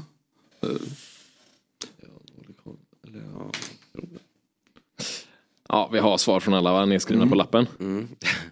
Vad säger Hoffman? Djurgården. Jag säger AIK, men jag tror det är... Vad säger du? AIK, ja. Trodde du gjorde den omöjliga om- övergången och sen gick tillbaka. Men du började alltså. Mm. Snyggt. Hoffman, aj, aj, aj. Ja, svagt klart. Det här är, jag är som sagt lite i den här quizen tror jag. Fråga- född då för fan. Fråga två då. Samma sommarkväll uppträdde även Hooja. Gällivare-duon som avmaskerades av Aftonbladet i somras. Deras mest spelade låt har fyra frukter i titeln. Nu ska ni plocka ut rätt frukter ur den här fruktsalladen för att få en poäng. Alltså, Roligt, ja. vilka frukter ingår i titeln på Hoojas hit? Och nu kommer fruktsalladen. Den här sjunger mina barn varje dag. Alltså jag hörde den för första gången för typ några veckor sedan. Men jag... Och det behöver inte vara i rätt ordning då liksom i pappret här. Utan. Jag kan sjunga. det, det vill vi gärna höra. Jo, det, ska vill vi jag höra. göra. Det ska jag inte göra. Vi har, för de som lyssnar då, vi har ananas, vi har äpple, vi har melon, vi har banan, vi har kiwi, vi har apelsin, mango och citron. De åtta frukterna i fruktsalladen. Har ni eh, valt ut era fyra? Yes. Ja, då ska vi se vad Bosse har då. Banan, apelsin, mango och kiwi. Mm. Fabbe, börjar fnissa där borta, Hoffman. melon, banan, citron, kiwi. Ja, fel ordning på den ju. Det är ju Ja. banan, melon, det kiwi och citron. Nej, det Man. Det blandar man. den i drinken och säger den är god. Bars från Jesper Hoffman. det? Banan, Eh, banan, melon, kiwi och citron. Man blandar den i drinken och säger den är god. det var som Jesper. Hoffman. Ja. Men då fick du inga poäng. får du prova någon gång. Nej, Inga men, poäng. nej, Den men får du prova någon gång Bosse. Den det drinken. Ja. Den drinken ja. ja, så var det. På tal om frukt då, minns du, minns du eh, päronincidenten på Stockholms stadion? Det är klart du Ja, minns, ja. men hur, hur, Mm. hur var liksom... eh, det var ju 2013, jag var inte riktigt med. Jag, var ju, jag, jag minns in- incidenten men jag jobbade inte i klubben då. Ah, okej. nej, nej. Då går vi vidare till fråga tre. Om man är noga är det egentligen bara tre frukter och ett bär i den där låttiteln. Bananen är nämligen ett bär. Men sån där besserwisser-skit vill vi inte höra mer av. Däremot vill vi höra mer av den här låten. Stockholm i mitt hjärta, låt mig besjunga dig nu. Åldrad i ungdomlig... Vadå? Här ska ni alltså sätta in ordet som kommer efter ungdomlig. Sen följer det öarnas stad, det är du. Så åldrad i ungdomlig, vadå? Spänd stämning är det här ju nu i studion. Bosse tänker så det Har du koll knakar. på det Fabbe? Ja, jag tror det. Jag får hacka till mig. Men jag vet inte, det står mellan två ord. Ungdomlig. åldrad i ungdom. Ja, vi, det är fem sekunder kvar här nu. Kan ju alla. Lasse Berghagens låtar. Ja, jag kan det. Ja. Eh, eh, Ja, du får bara ropa ut det på instinkt. Sj- Sjung första, de första två och så bara rop, kör du. eh, nej, jag vågar inte säga det. Nej. Nej, jaha, eh, Det, det är något som ligger på tungan där. Men Det vi, passar. Ja, Vad säger du då? Fabbe. Glömska. Vad sa du? ja. Glömska. Sa du det? Ja. Och du säger? Grönska. Ja, det är väl grönska. Det är grönska. jävlar! Så ja! Vi kvitterar. I ungdomlig grönska. Jag skrev grön, grön, eller jag Du hade något på G där på tungan. Det får du. Men Berghagen är, alltså du gillar Berghagen? Jo men vadå? Ja, Det är- absolut. Eh, det gör jag. Dels har jag en, en, Ja, jag en kväll i juni. Dem. Den har vi i vår, när man växte upp och sen när man ska gå ut, då hade vi det som tema. Så jag har alltid haft den när jag, på, när, när jag fyller 30, Ah, ja. 40 och 50. Liksom när festen ska dra igång. Och eh, sedan så har jag ju kört den några, några gånger som har spridits virtuellt. Så att, eh, nej men jag är en fantastisk person som tyvärr har gått bort. Mm. En kväll, det är väldigt fin låt också. Väldigt, ja. Fy fan vad frustrerande. Ja, det var... Kvitterat. Ja, kvitterat. Mycket fint. Fråga fyra då. Under AIKs sista match på Råsunda, Råsunda skymtades Bosse med en AIK-tröja under vinterjackan. Det var den 22 november 2012 och AIK mötte vilket lag?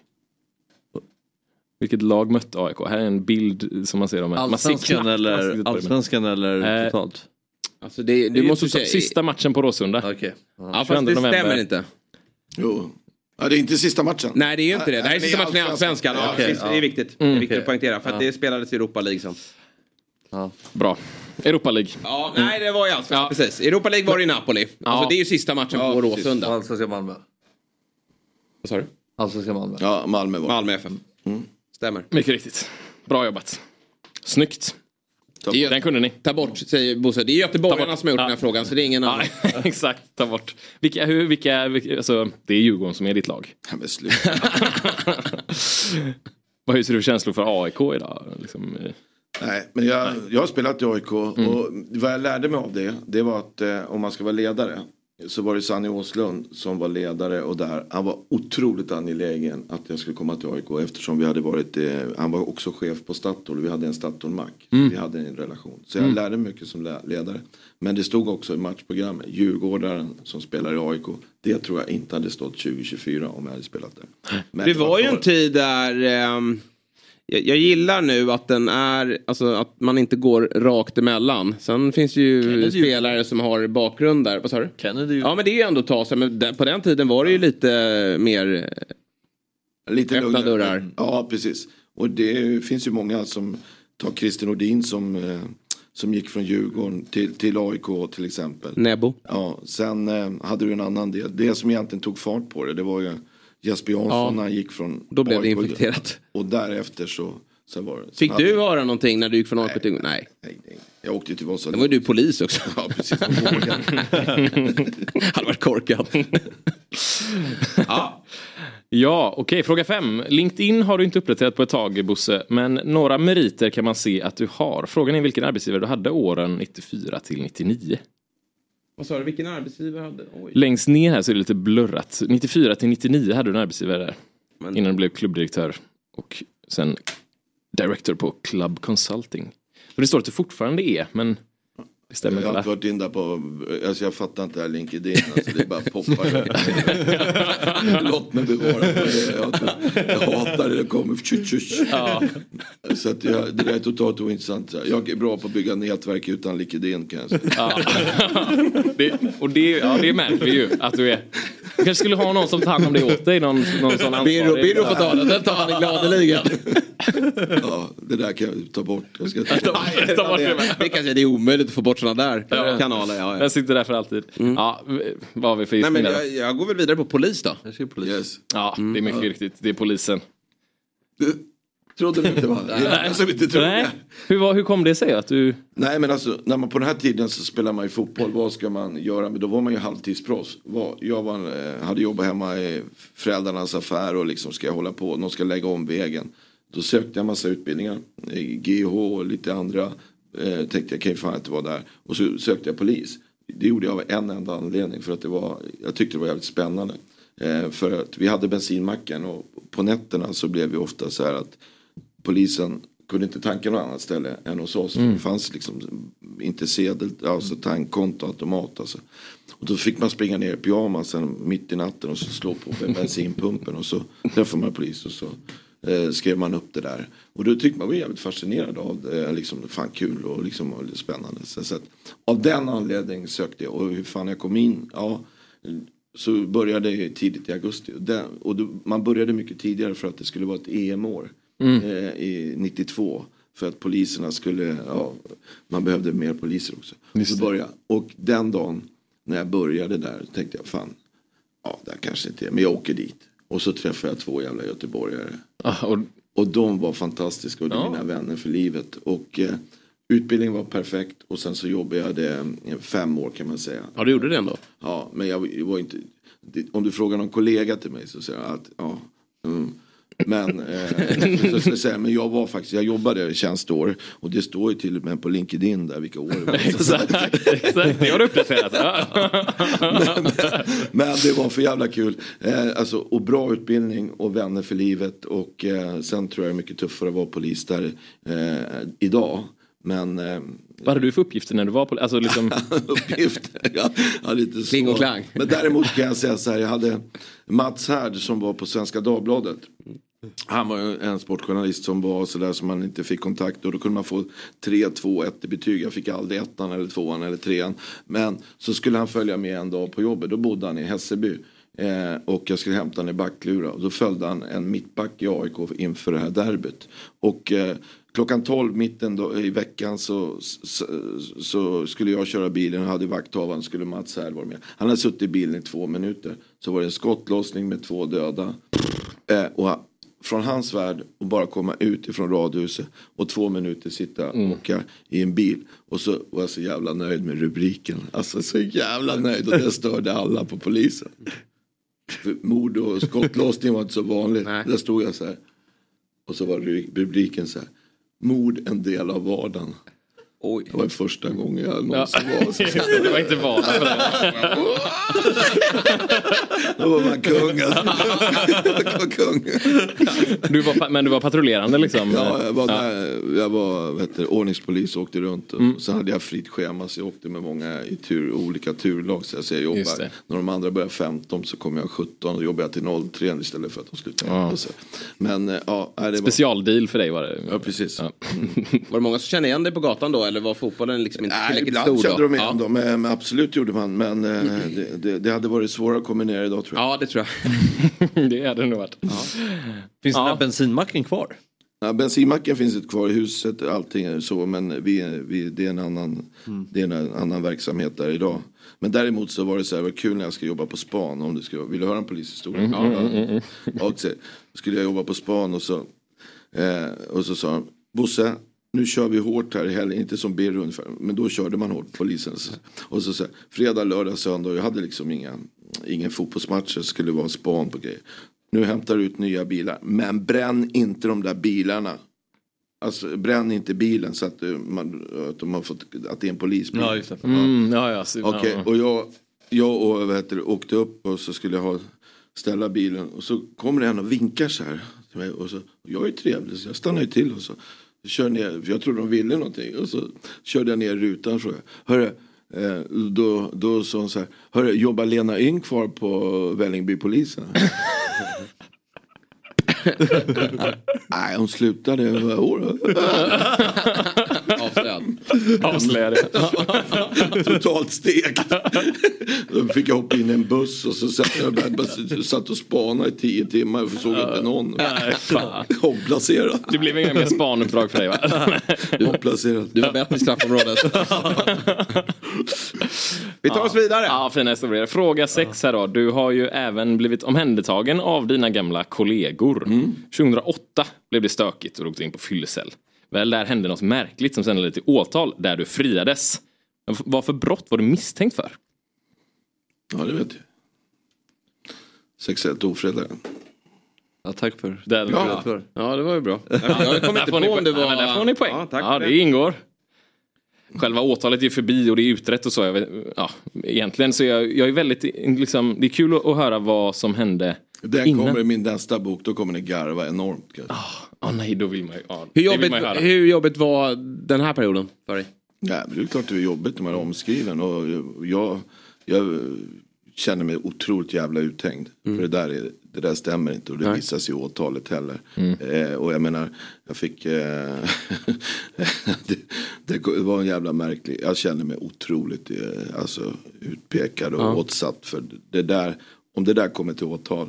Det finns, det är en, i min en rättsskandal. Sen kan alla bli lobbare och jag vet varför jag blev lobbad. Ja. Jag var inte ur stånd att ta hand om mig själv. Nej. Men man får, ibland får man ta smällar och det här var två tuffa smällar. Mm. Men jag kan sova jävligt gott i natten. Mm. Jag kan gå rakryggad och de ska skämmas. De Mm. som, Lobbad, alltså... man, ibland har man inte omhändertagen av- av att man inte Ah, ja. kan ta hand om sig själv. Just det. Mm. Ja, och då finns det rekvisit i det. Mm. Jag kan säga, ur stånd att ta hand om sig själv. Mm. Nej, Superbosse var inte det. Mm.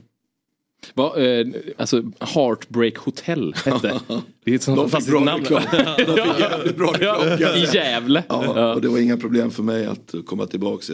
De bjöd någon gång för, på Ja, just det. Ja, just det. Ja, ja, ja, ja, det är bra. Du har en, en liksom, Gävle? Ja, Heartbreak Hotel i Gävle. Finns det kvar? Vet du? Jag tror inte det, eh, att det gör det.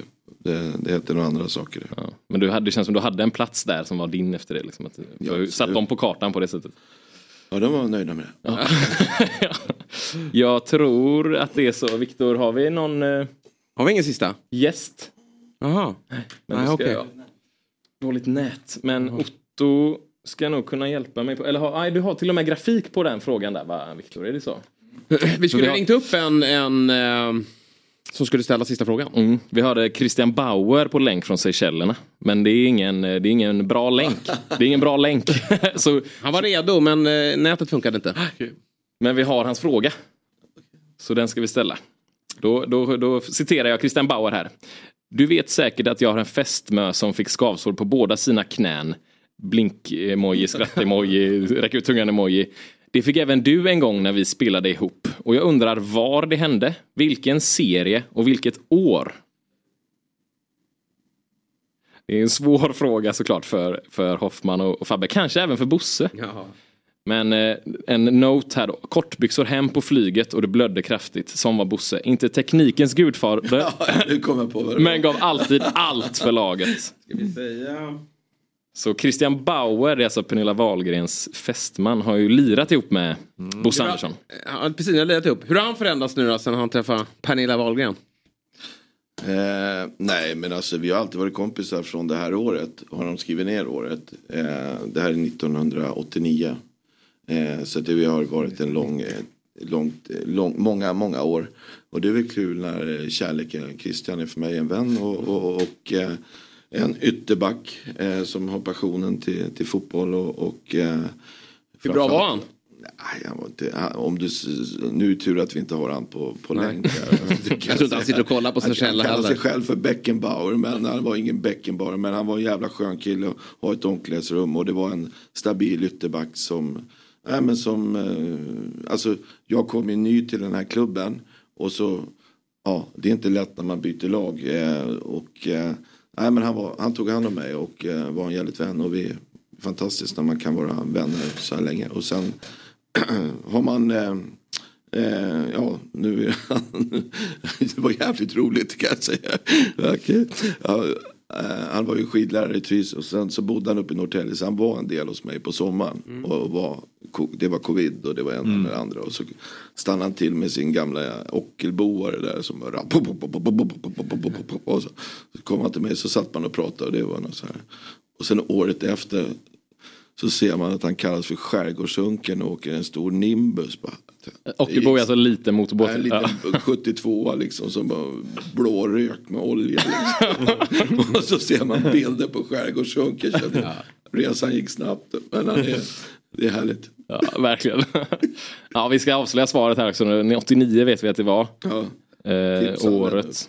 Va? 89? Ja, tipskuppen. Jag vet det är så här. Eh, tipskuppen, vi spelade mot Luleå och jag skulle gå in från start. Körde shorts eh, och vi vann med 3 att gjorde två mål. Halvsvenskt. Ja, men det var ju sån här kon- annat konstigt. Det var ju så- Halvsvenskt. Vad är det för deppig serie? Jag blödde så in i helvete kan jag säga det. Och, eh, och Det är sån här filt då, va? Ja, filt. Ja, och du vet, och.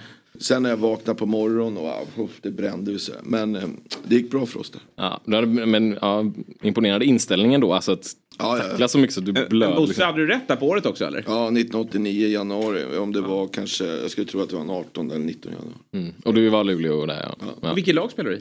Väsby. Väsby. Väsby. Heter det?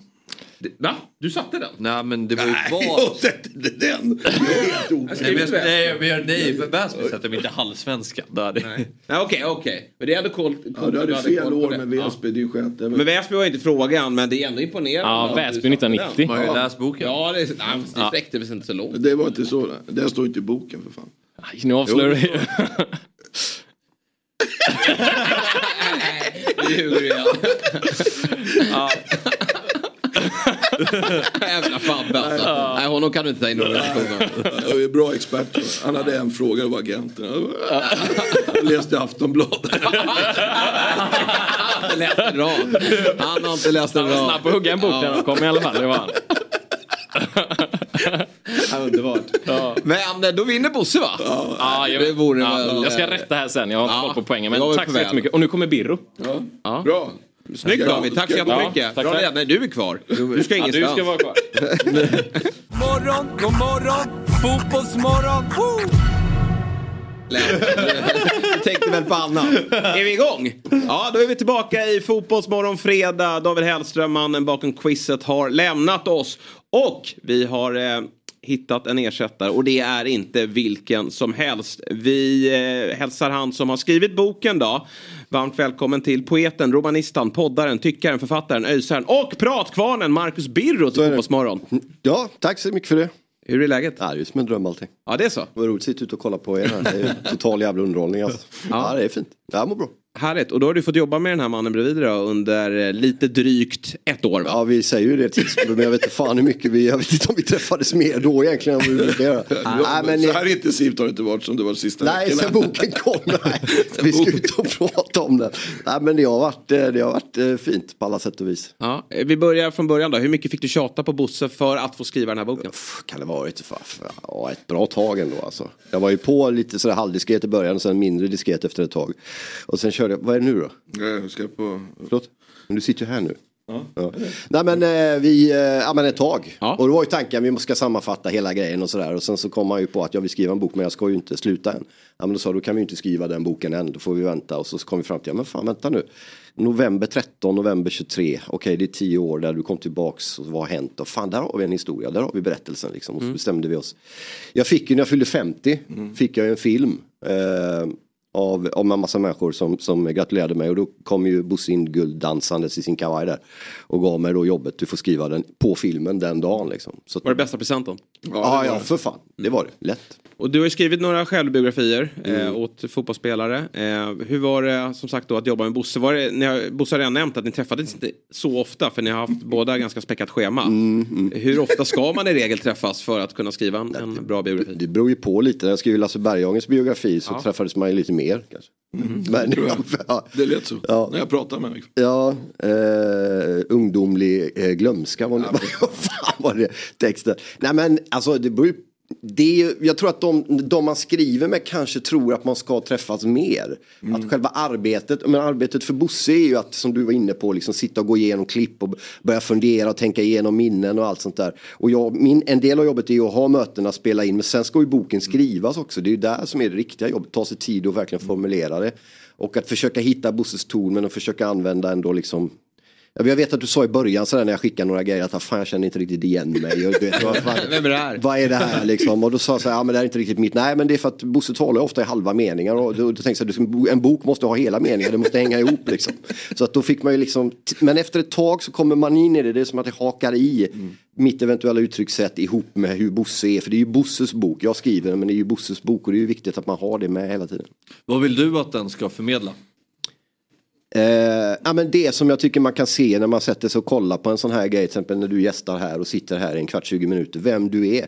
Hur jävla genuin du är, hur varm du är, hur, hur medmänsklig du är, hur likadan du är oavsett om du pratar med vem det än är. Och vare sig det finns poänger att hämta, om det är någon annan som tittar på att du beter dig på ett värdigt sätt eller inte, så är du jävligt liksom, medmänsklig, varm, eh, humoristisk, folklig på det, i det ordets genuina bemärkelse. Det vill jag ska komma fram.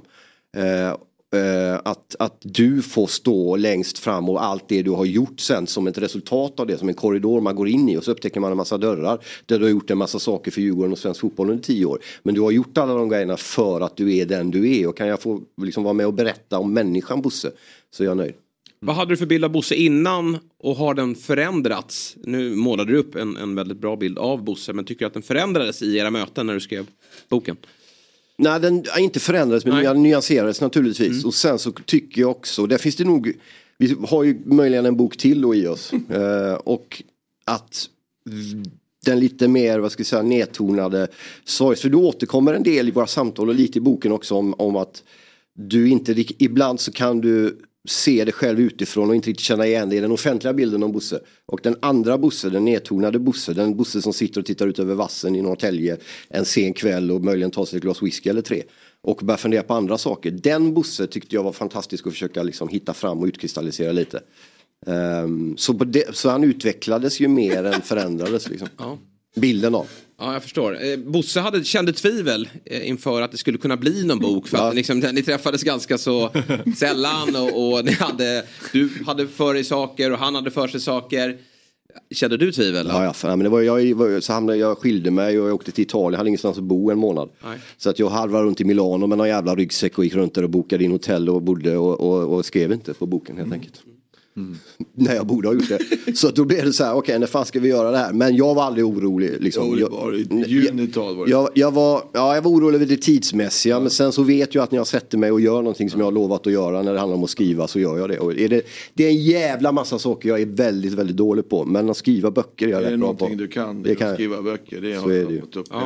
Det är du duktig på. Du har gjort fler självbiografier. Då. Lasse Berghagen, eh, Masse Magnusson och Per Karlsson. Vad har stuckit ut med, liksom, vad skiljer sig Bosse från de här herrarna? Ja, men framförallt efteråt hur den exploderar fast boken inte har kommit och den är slutsåld i en upplaga. Jag har, aldrig, jag har gett ut 25 böcker eller vad det är liksom vid det här laget sedan 92. Jag har aldrig varit med om det här. Mm. Jag har aldrig varit med om intresset. Jag har knappt med Lasse, ja, Lasse, Lasse Berghagen var ju den, den stod också ut på många sätt när det gällde liksom värmen och kärleken som man mötte av läsare och sådär. Men hur genuint och grundligt omtyckt och närmast på älskad du är. Inte bara här i Stockholm eller på, på Östermalm eller bland djurgårdar. Vi gjorde ju någon sittning i Göteborg. Jag har ju fått mail från folk i Göteborg. Jag är en Blåvitt-supporter, jag skäms nästan lite men hur fan får man tag i boken liksom? Någon skrev att han skulle köpa den men slå in den med ett annat papper för att inte säga att det var en Djurgårdshalsduk och sådär. Så det har varit, ja, men det har varit otroligt att få upptäcka den, eh, att din personlighet har slagit an hos människor. Det är vackert tycker jag. Ja, men det måste jag också säga själv. Det är många AIK säger så här, men hur fan kan du sitta där och, och vara så trevlig mot Bosse? Eh, han är ju djurgårdare och det, ja, det säger ju en del om, om den frågan. Men, men träffa honom då så får ni, får ni eh, känna hur, hur varm och härlig person vi har att göra med. Sen, sen blir jag glad när han gör en felvärvning och, och, och, och när det går dåligt för Djurgården. Men man kan nog skilja på, på, eh, på Ja, men, det eh, när det kommer till... han har inte varit glad på länge. Ja, men- Nej, jag kommer före dem. Nej, men är man stolt och stark i sitt eget supporterskap så kan man väl uppskatta representanter för andra klubbar utan att det börjar gå in och någon klättrar över stängslet och börjar plantera träd i ens egen trädgård. Liksom. Så är det. Du, eh, jag antar att din, eh, du har inte skrivit den sista självbiografin. Ni planerar redan för en... Nej, jag en- älskar, ja, men jag vill skriva nästa också men vi, när du slutar som sportchef om ja, några år så kan vi göra den. Nej det är jättekul, jättekort, det är fantastiskt att få ta några kliv bak och liksom göra man, man har en eventuell talang att uttrycka sig men man får hela historien och berättelsen gratis så att säga och så skriver man.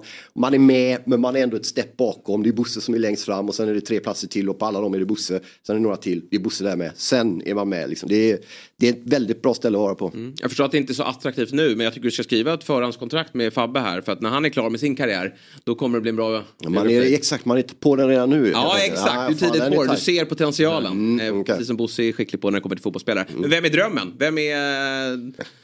Vem skulle du vilja skriva? Det får bli en djurgårdare till. Och det är ju Joakim Thåström.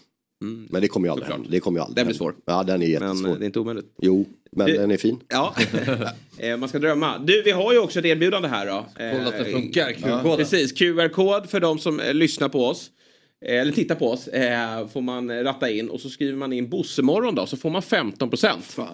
Och det, eh, tror jag bra. att många kommer vara sugna på då. Eh, och, och får vi se om Fabbe läser den här boken.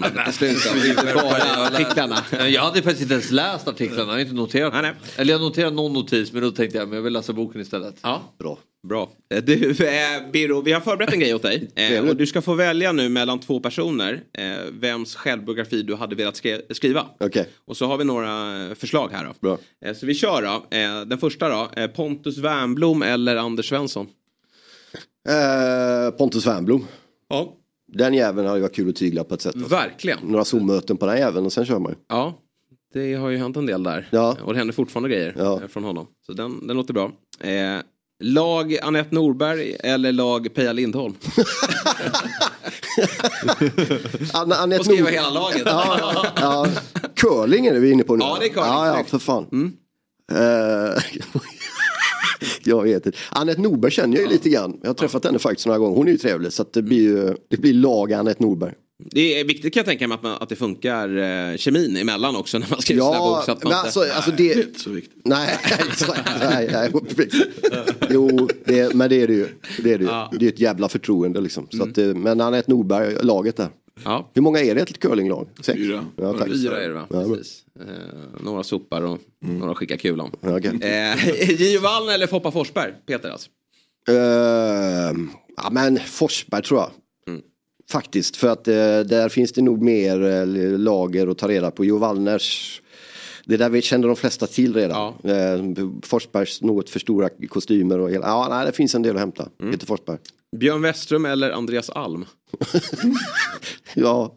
ehm, Björn Wester, Andreas Alm skriver ju själv Ja, det gör väldigt mycket. Han har gett ut romaner och grejer. Han har aldrig fått chansen. På, där, hade du aldrig fått chansen. Nej, han är skitsvår alltså. Mm. Jag vet att han skrev när han jobbade för Häcken så sökte vi honom många gånger även i Studio Allsvenskan men han svarade aldrig tills han la upp en egen text om att uh, klä om möbler på Häckens hemsida. Mm. Otroligt märkligt. Men eh, så att Björn Westerholm. Ja, han är också sportchef till yrket och då känner man ju att det finns en, ett par stories där. Ja. Kontra en tränare, även om en tränare såklart kan vara intressant också. Ja men Westerholm där. Infantino eller Blatter? Ja, oj, Blatter såklart. Ja. Fy fan. Mm. Men några år kanske Infantino om Ja, stormar ja. vidare. Exakt. Vi får se. Eh, Fredrik Ljungberg eller Olof Mellberg? Fredrik Ljungberg. Ja, håller jag med dig. Olof Mellberg verkar så jävla arg på grejer liksom. Han är som jag var på 90-talet lite. Jag undrar är vad han... faktiskt jävligt trevlig. Ja, jag vet. Men jag, jag, jag... Fredrik Ljungberg får det bli. Ja. Eh, Afonso Alves eller Ailton Almeida? En liten öjs. Ja, ja, början av 00-talet nu alltså. Fråga här. När ÖIS fortfarande var ett ganska så bra fotbollslag. Aito spelar väl fortfarande? Ah, han, var nog, han var väl på Cypern här, ja, så kom han tillbaka till ÖIS men nu är han, nu är han lagt ner. Ja. Ja. Eh, Alves. Ja, eller hur. Han Ja, var ju ja. ändå, det var en cool resa där till eh, Holland och sen Middlesbrough och, och fick ju faktiskt vara i Brasiliens landslag också. Exakt. Örgryte ville skicka hem han eh, i, i juli 2003. Mm. Eh, men så hade de ont om spelare. Så att nej, men han får vara med mot Djurgården. På stadion. Ja, Gjorde mål, va? 3-0 alla tre. Mm. Otroligt vad bra han var där. Han gjorde sex mål på två matcher på, mo- mot oss. eh, Och sen är resten historia. Mm. Inte stoppa honom. Det är små marginaler i fotboll. Ja. På väg hem, får chansen och så gör han tre. På, om du kommer, Det var en stor stund för ÖIS. Ja, de var grymma. På stadion. 0-3 borta. Erik Hamrén eller Jan Andersson? Hamrén, Jan Andersson har väl skrivit med, vad heter han där då? Henrik, Henrik va? Just det. Jonsson. Henrik Jonsson. Ja. Ja. Hamrén. Janne har nog skäl till att skriva ny. Ja, jo, det är sant i och för sig. Ja. Eh, Två ja, men det har, nej, jag, vänder, jag ändrar mig. Ja, Nej, nej, nej, nej, nej. Jo, Nej, ham, kör Hamrén. ska jag göra det? Ja, för fan. Jag kan bistå med en del. Ja, okej. Ja, Oj men då. då, är- okej, Spännande. Då, då kör vi Hamrén. Hade du Hamrén som tränare någon gång? Absolut. Ja. Han härjade. var ju eh, tränare för ÖIS när ÖIS vann SM, eller Svenska cupen. SM-guld. Ja. Ja, det gjorde de i 85 i och för sig, men när de vann cupen 0-0 tror jag. Mm. Länge sedan. Eh, Di Canio eller Mattias Jonsson? Vem kom på det egentligen? den, är, den är svag. Uff, Mattias Jonsson. Ja. Det kan ju, det går ju, nej det är för jävla mycket mörker där alltså, på ett obehagligt sätt. Ja. Ja, Fel lag också. eh, Ja, väldigt mycket fel lag. Mm, exakt. Ja, ja men vad bra. Inga då har fler? vi koll. Nej, inga fler. Nej, fan, men då får vi hoppas att någon nappar. Jag kan Ja. tänka mig att Wernbloom eh, tar rygg. Ja, Köper Eh. boken eller? Nej. Eller, eller skriver bok. Eller. Ja, får se vad det vi kan skicka en till vem. Ja, vi ska göra till Värmdö. Eller hur? Det ska han ha. Ja. Eh, och jag får väl läsa klart den här när du är klar. Ja, nej, men jag är klar. Ja, vad bra. Den här, du, jag överlämnar den här nu Ja, till vad dig. bra. Då ska jag läsa du den. Ja. Vad tyckte de? Jättebra. Ja, Jag är ingen eh, bokrecensent, är men eh, nej, jag tycker det var jättebra. ja bra. Tack. Ja, nej, men jag har inte tagit mig an den. Nej, det är nej. stort intresse eh, såklart från alla där ute och det ska bli väldigt kul att läsa om denna härliga individ. Och, och med de orden så tackar vi eh, dig eh, Marcus. Tackar. Och tack till Bosse som har varit med denna morgon. Eh, och du får gärna dyka upp igen, eh, oanmäld. Det är alltid lika kul när du står här. Gör du det? eh, Knackar du på bara för du bor? jag. Ja, det vet jag. Nu har de dragit för gardiner. Ja, ja, det är klart de... Vi duckar Bosse ibland. Någon jävla måtta får det vara. alltså. Ja. Eh, tack mina herrar. Tack, tack. Eh, och, Lycka eh, till. vi ska, ska vi ta ett kortare break eller? Det gör vi och när vi är tillbaka då har vi med oss Erik Niva. Så häng kvar. Morgon, god morgon, fotbollsmorgon. Woo! Ett poddtips från Podplay. I fallen jag aldrig glömmer djupdyker Hasse Aro i arbetet bakom några av Sveriges mest uppseendeväckande brottsutredningar. Går vi in med hemlig telefonavlyssning och, och då upplever vi att vi får en total förändring av hans beteende. Vad är det som händer nu? Vem är det som läcker? Och så säger han att jag är kriminell, jag har varit kriminell i hela mitt liv men att mörda ett barn, där går min gräns. Nya säsongen av Fallen jag aldrig glömmer på Podplay. Morgon, god morgon, fotbollsmorgon. Woo! Där är vi tillbaka i Fotbollsmorgon fredag. Vi har klivit in på Fergie time då i och med att vi har, klockan har passerat nio. Jag hoppas att ni fortfarande är kvar och tittar på oss. Jag heter Jesper Hoffman, sitter här med Fabian Ahlstrand. Det är många som har eh, kommit in och ut ur den här studion eh, under eh, dagen, under morgonen. Men nu har vi nog den mest efterlängtade gästen vi någonsin haft i den här studion. Vi har ju försökt att få tag på honom. Eh, han sitter inne på en otroligt vass penna, driver Sveriges framgångsrikaste fotbollspodd och han är älskad av allt och alla. Men nu stormar det lite under hans fötter. I onsdag så släppte han och Sportbladet deras intervju med eh, Universal-agenten Masire Jadama. Eh, många menar att intervjun inte är tillräckligt kritisk. Följdfrågor saknas och fokus ligger på fel saker. Så därför då så har vi nu bjudit in Mannen som sagt som är eh, omtalad. Erik Niva, god morgon och varmt välkommen till Fotbollsmorgon. Tack så jättemycket. Du, eh, vi går väl rakt på sak Jag tänker jag med jag intervjun då kring eh, eh, agenten eller scouten då som han själv anser att han är, Masire Jadama. Han är inte en lätt man att få tag på. Det är Nej. många som har försökt. Fotboll Stockholm då som har drivit den här granskningen har ju försökt under en längre tid men han har inte svarat. Eh, om vi tar det från början, hur gick det till för, för er på Sportbladet och dig att få tag på honom och få till den här intervjun? Ja, det som hände var att han kontaktade mig eh, ganska kort efter Fotboll Stockholm och Dagens ETCs granskning och sa väl mer eller mindre att ifall du vill lyssna, ifall du vill ställa frågor så vill jag göra en intervju. Och jag hade haft kontakt med honom 2016, vilket jag också preciserar i texten. Eh, för han hade ju redan då dykt upp som någon typ av karaktär i fotbollsgalleriet i samband med att det stod klart att han hade liksom med Alexander Isaks övergång att göra. Men då avböjde han ju medverkan och därefter har jag överhuvudtaget inte haft någon kontakt med honom, inte haft någonting med honom att göra. Men nu hörde han av sig och det var måndagen, det blev väl samma dag som Sverige spelade mot Belgien i Bryssel. Och då fick jag ju lov att förhålla mig till ja, det som var en förfrågan. Vill jag göra den här artikeln? Hur tänker jag mig i så fall att texten ska kunna disponeras? Vad blir liksom det praktiska och det logistiska? Sen hände ju Bryssel och därpå meddelade jag att nu känns det inte riktigt som rätt timing och rätt läge för den här artikeln. Men vi får väl se kanske längre fram. Och sen gick det en vecka eller så och så hörde han av sig igen. Och då stod vi där och genomförde hela eh, det, den processen som då ledde till artikeln som ni har läst. Vad känner han för behov att göra den här intervjun? Jag är väl övertygad om att han kände ett behov av att ändå prata efter den här granskningen. Och jag, med, jag tycker ju sannoliken att han borde vara mer anträffbar oftare utifrån den position han har. Men när jag då skulle förhålla mig till om jag skulle skriva en artikel eller inte så kände jag ju ganska snabbt att jo, det här får jag lov att genomföra. Och det var ju inte för att jag trodde att det skulle väcka några ovationer. Det är inte så att jag är totalt oförberedd på att folk skulle bli förbannade när artikeln väl publicerades. Men jag kände ändå att det är liksom journalistiskt svårmotiverat att säga att nej men jag gör inte detta för jag tror att folk inte kommer gilla resultatet. Och då återstod ju frågan, okej men hur, på vilket sätt ska det här göras? Och där är det ju en helt relevant diskussion att ha och det är ju kanske den första vågen av kritiska reaktioner som har gällt just detta. Men vilken typ av artikel bör skrivas? Vilken typ av artikel kan skrivas? Och det är ju ganska många som jag uppfattar det som har uppfattningen att nej, men det måste vara liksom enbart kritiska frågor, mer eller mindre ett förhör eller i alla fall en ren konfrontationsintervju. Jag kände inte så. Det är inte så jag brukar jobba och det var faktiskt inte så jag ville jobba den här gången heller. För även om folk i branschen väl i någon mån känner till vem den här personen är och hur han har kommit till den position han har så upplever jag att det är, om inte oberättat så i alla fall oskrivet för en bredare publik. Så jag ville ha med ett sjok av bakgrund, vem han är, vart han kommer ifrån. Jag ville ha med liksom berättelsen eller någon form av skildring, hans egen syn på hur han kom till den position han har idag.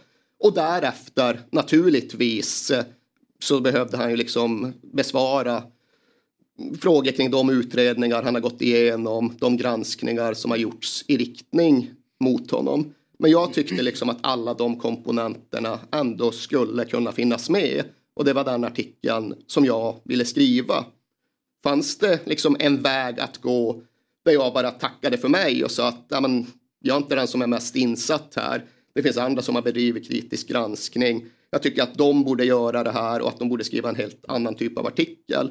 Det var inte en väg som presenterades för mig utan Masiri Adama sa ju mer eller mindre att ja, men, du får skriva en artikel om du vill men det är det som är liksom, det är det som ligger på bordet här. Så alternativet att jag bara liksom skulle kliva åt sidan och låta någon annan ta grejen, det upplevde jag att det inte riktigt fanns. Och sen var ju då min utgångspunkt att jag ville ha med flera sidor av berättelsen. Jag ville definitivt ha med liksom de eh, ifrågasättande frågorna som jag ju ändå tycker finns i artikeln. Men jag ville även ha med det andra. Mm. För ni någon diskussion internt på redaktionen inför den här intervjun eller liksom, kör du på egen väg då eller hur funkade det inför intervjun? Alltså lite både och. Mm. I vanliga fall kör jag väldigt mycket på egen hand gentemot Sportbladets redaktion. Den här gången stämde vi av lite mer än vanligt både inför och efter intervjun. Och den här gången fick jag ju läsa på mer intensivt än vanligt eftersom att det är helt rättvist att säga att jag inte hade följt varje nyans av den här diskussionen och eh, liksom granskandet av Masiri Adama så jag fick läsa på mer än vanligt och trots det är det klart att det fortfarande finns andra journalister som vet mer om det här än vad jag gör. Funderar någonting kring avvägningen det här att ge Jadama en, en plattform att få berätta sin story och, och eh, ja, nå ut till det svenska folket? Ja, det Vad kände du där? Nej, men det är klart att jag funderade väldigt mycket på det. Men han är ju relevant för att han har en position. Han är intressant just för att det för många är okänt hur han har fått den här positionen. Och han är ju där till även såklart aktuell och hårt kritiserad eftersom att det finns mycket som förblir oklart runt honom. Och jag tycker väl inte att jag varken i text eller här ska sitta och liksom recensera hans svar och hans historia. Jag tycker inte att det är upp till mig i det här läget och liksom genom personlig tolkning kring huruvida han är skyldig eller inte. Men det är klart att det hade varit ett annat läge för texten om man hade varit juridiskt dömd gentemot hur det trots allt ändå är nu att han har blivit juridiskt frikänd efter de förundersökningar som har bedrivits mot honom. Mm. Tidigare i höstas så kom ju medierna i P1 ut med ett avsnitt där man ställde sig frågan om sportjournalister då sitter i, i spelaragenternas eh, knä, att man får information därifrån och, och, skriver, ja nu sysslar inte du med den journalistiken men, men avslöjar eh, spelarövergångar och annat. Och, och eh, som sagt, Jadama är ju ett hett intervjuobjekt eh, men han har inte velat ställa upp. Hur ser du på, ligger det någonting i ryktena om att Sportbladet fick intervjun på grund av att det finns ett samarbete med Masire och Universal? Absolut inte, så vitt jag vet. För ja, han ställde frågan till mig direkt, inte via Sportbladet vad jag vet. Och jag har sannoliken inget samarbete med Universal eller någon annan agentur överhuvudtaget. Jag ställde som sagt en förfrågan till Masiri Yadama 2016. Sen dess har jag inte haft någon kontakt med honom. Jag har vad jag kan påminna mig inte haft någon kontakt. Men jo, för att jag hade kontakt med Korosh Hatami i samband med att jag skrev en artikel om Josef Hellgren, den här gamla jättetalangen som sen dömdes för morden, skjutningen på vår krog och bar i Biskopsgården. Då hade jag faktiskt kontakt med Kori Shatami men det var han i egenskap av att han hade varit pojklagstränare till Josef Hellgren. Sen har jag inte haft kontakt med någon. Jag har intervjuat Robin Quaison några gånger men då har jag haft direktkontakt med Robin. Så jag har sannerligen inget samarbete och jag har inte någon liksom etablerad kontakt överhuvudtaget. Och så är det i alla fall för mig personligen. Mm. Igår gästades vi av Frida Sundqvist då, som har stått för en granskning tidigare för Expressen eh, när det kommer till Jadama och hon tycker att, eller vad hon tyckte var ju att det var att man har ett, eh, att du har ett ansvar när du träffar Jadama att ställa fler kritiska frågor. Bakgrunden att det blir något form av gullande tillsammans med Jadama och sen då när det kommer in på det viktiga, det som sker just nu, det huvudsakliga, så är det för få frågor. Hur ser du på den kritiken? Ja, men det är ju giltiga synpunkter att ha såklart. Mm. Men när jag liksom har tagit in reaktionerna, eller i alla fall en del av reaktionerna, när jag har tagit in det faktum att det är jävligt många som är jävligt förbannade. Och det får jag ju lov att liksom vara ödmjuk inför. Det går inte bara att liksom sitta och säga med armarna i kors att det är ni som är de konstiga och det är jag som är normal. Så då har jag funderat över allt detta ytterligare, både en och flera vändor. Och jag tror väl att mycket av det som ändå gör folk i grunden upprörda, det är just det här att ja, men de hade velat se en annan typ av artikel. Jag visste inte, jag hade inte sett att Frida Sundqvist var här, jag har inte sett vad hon sa igår för det har varit mycket att både ta in och inte ta in. Men jag noterade ju att hon var kanske den som gick ut först och verkligen kritiserade artikeln. Det var också då en opinion vände och det var väldigt tydligt att det var en typ av reaktioner första timmarna och sen drog det iväg i en annan riktning. Men det jag såg då att hon skrev, det var ju dels då något generellt om att eh, sportjournalister och fotbollsbranschen är för undfallande. Och det är en diskussion och den är verkligen giltig att ha. Sen var det ju det som då riktade sig specifikt mot den här artikeln och det hon skrev då var ju att ja, hon kan inte fatta att 25 procent av den just består av någon typ av bakgrundsberättelse.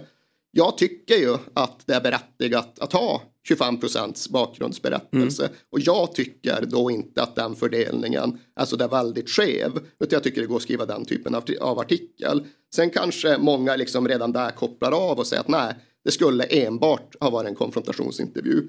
Men utifrån det som då skrevs borde det i relation till bakgrunden, i relation till historien om vägen fram varit fler liksom laddade, skarpare kritiska frågor. Jag tycker att det går absolut att ställa den frågan och fundera kring det. Jag är ju, jag har ju såklart gått igenom artikeln i efterhand och jag är ju inte så säker på att jag landar där. Jag känner inte själv att men det här är genomuselt och liksom det här är gullande som någon har skrivit, det är någon typ av idolporträtt. Jag tycker att reaktionerna blir ju lite grann som att det överhuvudtaget inte har ifrågasatts någonting. Att jag har låtsats som att det regnar. Att det enda jag har skrivit är att det här är liksom Jadamas väg till en maktposition. Och att jag sen inte har berört granskningar, utredningar, kritik. Alltså en majoritet av artikeln handlar ju om det. Vad skrev Frida? Ja, 25 procent refererar tillbaka. Okej, då återstår 75 procent. Och när man liksom spinner iväg i den riktningen, nej men det är ett idolporträtt, det finns inga kritiska frågor, då tycker jag man är fel ute. Borde det ha funnits fler kritiska frågor? Ja, men alltså ifall man på allvar tycker att det här är liksom en partsinlaga som gynnar Jadama, då tycker jag att då är man ju helt fri att faktiskt anmäla det till någon av pressens granskningsinstanser. Jag vet inte fan vad de heter idag, det är väl kanske inte, ja, granskningsnämnden är väl radio och tv, pressombudsmannen hette något annat. Men ifall man tycker att liksom balansen är helt skev, anmäl det så får vi ju liksom den yrkesetiska utvärderingen av det. Jag tror ju inte, jag tycker ju inte att det utifrån liksom en journalistisk förhållningsregel är helt obalanserat. Det tycker jag inte. Jag tror att, eh, liksom jag har gått igenom texten innan den publicerades med flera yrkesverksamma journalister. Journalister som sysslar med grävande och kritisk journalistik. De har inte upplevt det som totalt och fullständigt obalanserat. De har inte upplevt det som ett idolporträtt eller en partsinlaga. Liksom, hade det gått att ställa fler kritiska frågor? Absolut. Jag är helt övertygad om att jag hade kunnat ställa färre kritiska frågor och ändå inte bli fälld för någon form av obalans utifrån liksom, journalistiska riktlinjer. Mm. I samband med eh, intervjun så släppte ni på Sportbladet också ett svar från eh, din kollega journalisten Kristoffer Bergström. Var det ett gemensamt beslut att han skulle få eh, skriva det? Ja, jag var ju medveten om Ja. att han skulle skriva. Sen var det inte så att jag liksom trummade på och liksom på något sätt krävde det. Men det tycker jag absolut att man ska se hela publiceringen. Jag tycker ju att när man liksom då har ja men det här är liksom något som gynnar Jadama, det är alldeles för mjukt gentemot honom. Alltså paketeringen, rubriceringen är är det här svensk fotbolls värsta fiende? Stor rubrik, bild på honom. Det är faktiskt alltså, det är en ganska hård ingång till en publicering i Aftonbladet. Därtill finns min text och i den texten finns det även inskjutet fakta, förklarande bakgrundstexter, länkar och därtill finns Kristoffer Bergströms krönika som jag verkligen tycker är relevant kontextualisering. Där är det också så att han mer tydligt tycker saker, vilket jag inte tycker att jag ska göra i min text. Och därför tycker jag liksom att publiceringen ska ses i sin helhet också när man då liksom avväger huruvida det är balanserat eller inte. Vad, vad, för, vad, vad tycker du att du fick för svar då? Från? Från den här träffen med honom? Alltså, så säga, jag tycker inte riktigt att jag ska sitta och recensera hans svar eller liksom bedöma sanningshalten i dem utifrån ett personligt pers per perspektiv. Men det är klart att ja, det är inte alltid han är liksom jättekonkret och jättetydlig och väldigt rakt på sak med svar som inte går att ifrågasätta. Så är det ju. Upplevde du honom, för att det har ju varit, han har ju varit utsatt här den senaste tiden. Upplevde du honom som pressad i samband med intervjun? Nej, det kan jag inte Nej. påstå att jag gjorde. Men ska jag gissa, ska jag göra någon form av bedömning tror jag ju såklart absolut att det fanns ett samband mellan det faktum att han har varit pressad och kritiserad och att han ville prata. Det är klart att det var så. Ja. Hur har din kontakt med Masire sett ut efteråt då? Egentligen ingenting. Nej. Han hade någon synpunkt på något ordval som han menade inte var liksom representativt. Men det, har varit, det är det enda. Mm. Du eh, Erik, nog om, om, om det. Jag kan bara Eh, liksom säga en ja. sak till ifall det Gärna. liksom känns okej. Eh, och det är ju att eh, det inte alltid liksom är lätt med proportionalitet.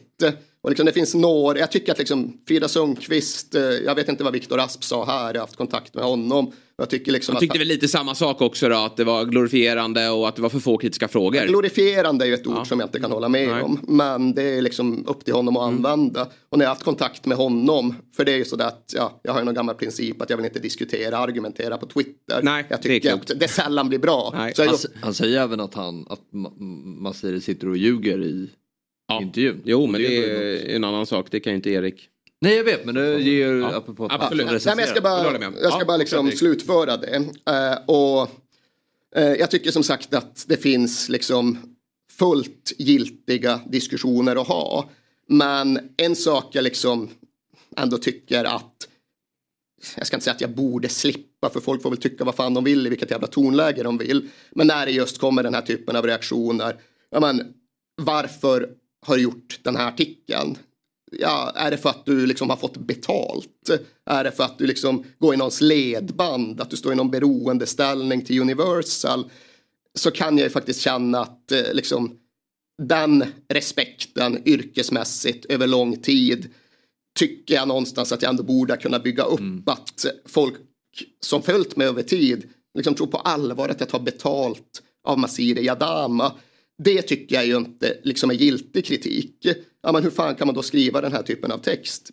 Alltså finns det kanske en situation då jag skriver den typen av text eftersom att jag tycker att det är det mest motiverade sättet för mig att skriva den på. Någon annan hade skrivit den på ett annat sätt men för mig så kanske jag skriver texten av den anledningen.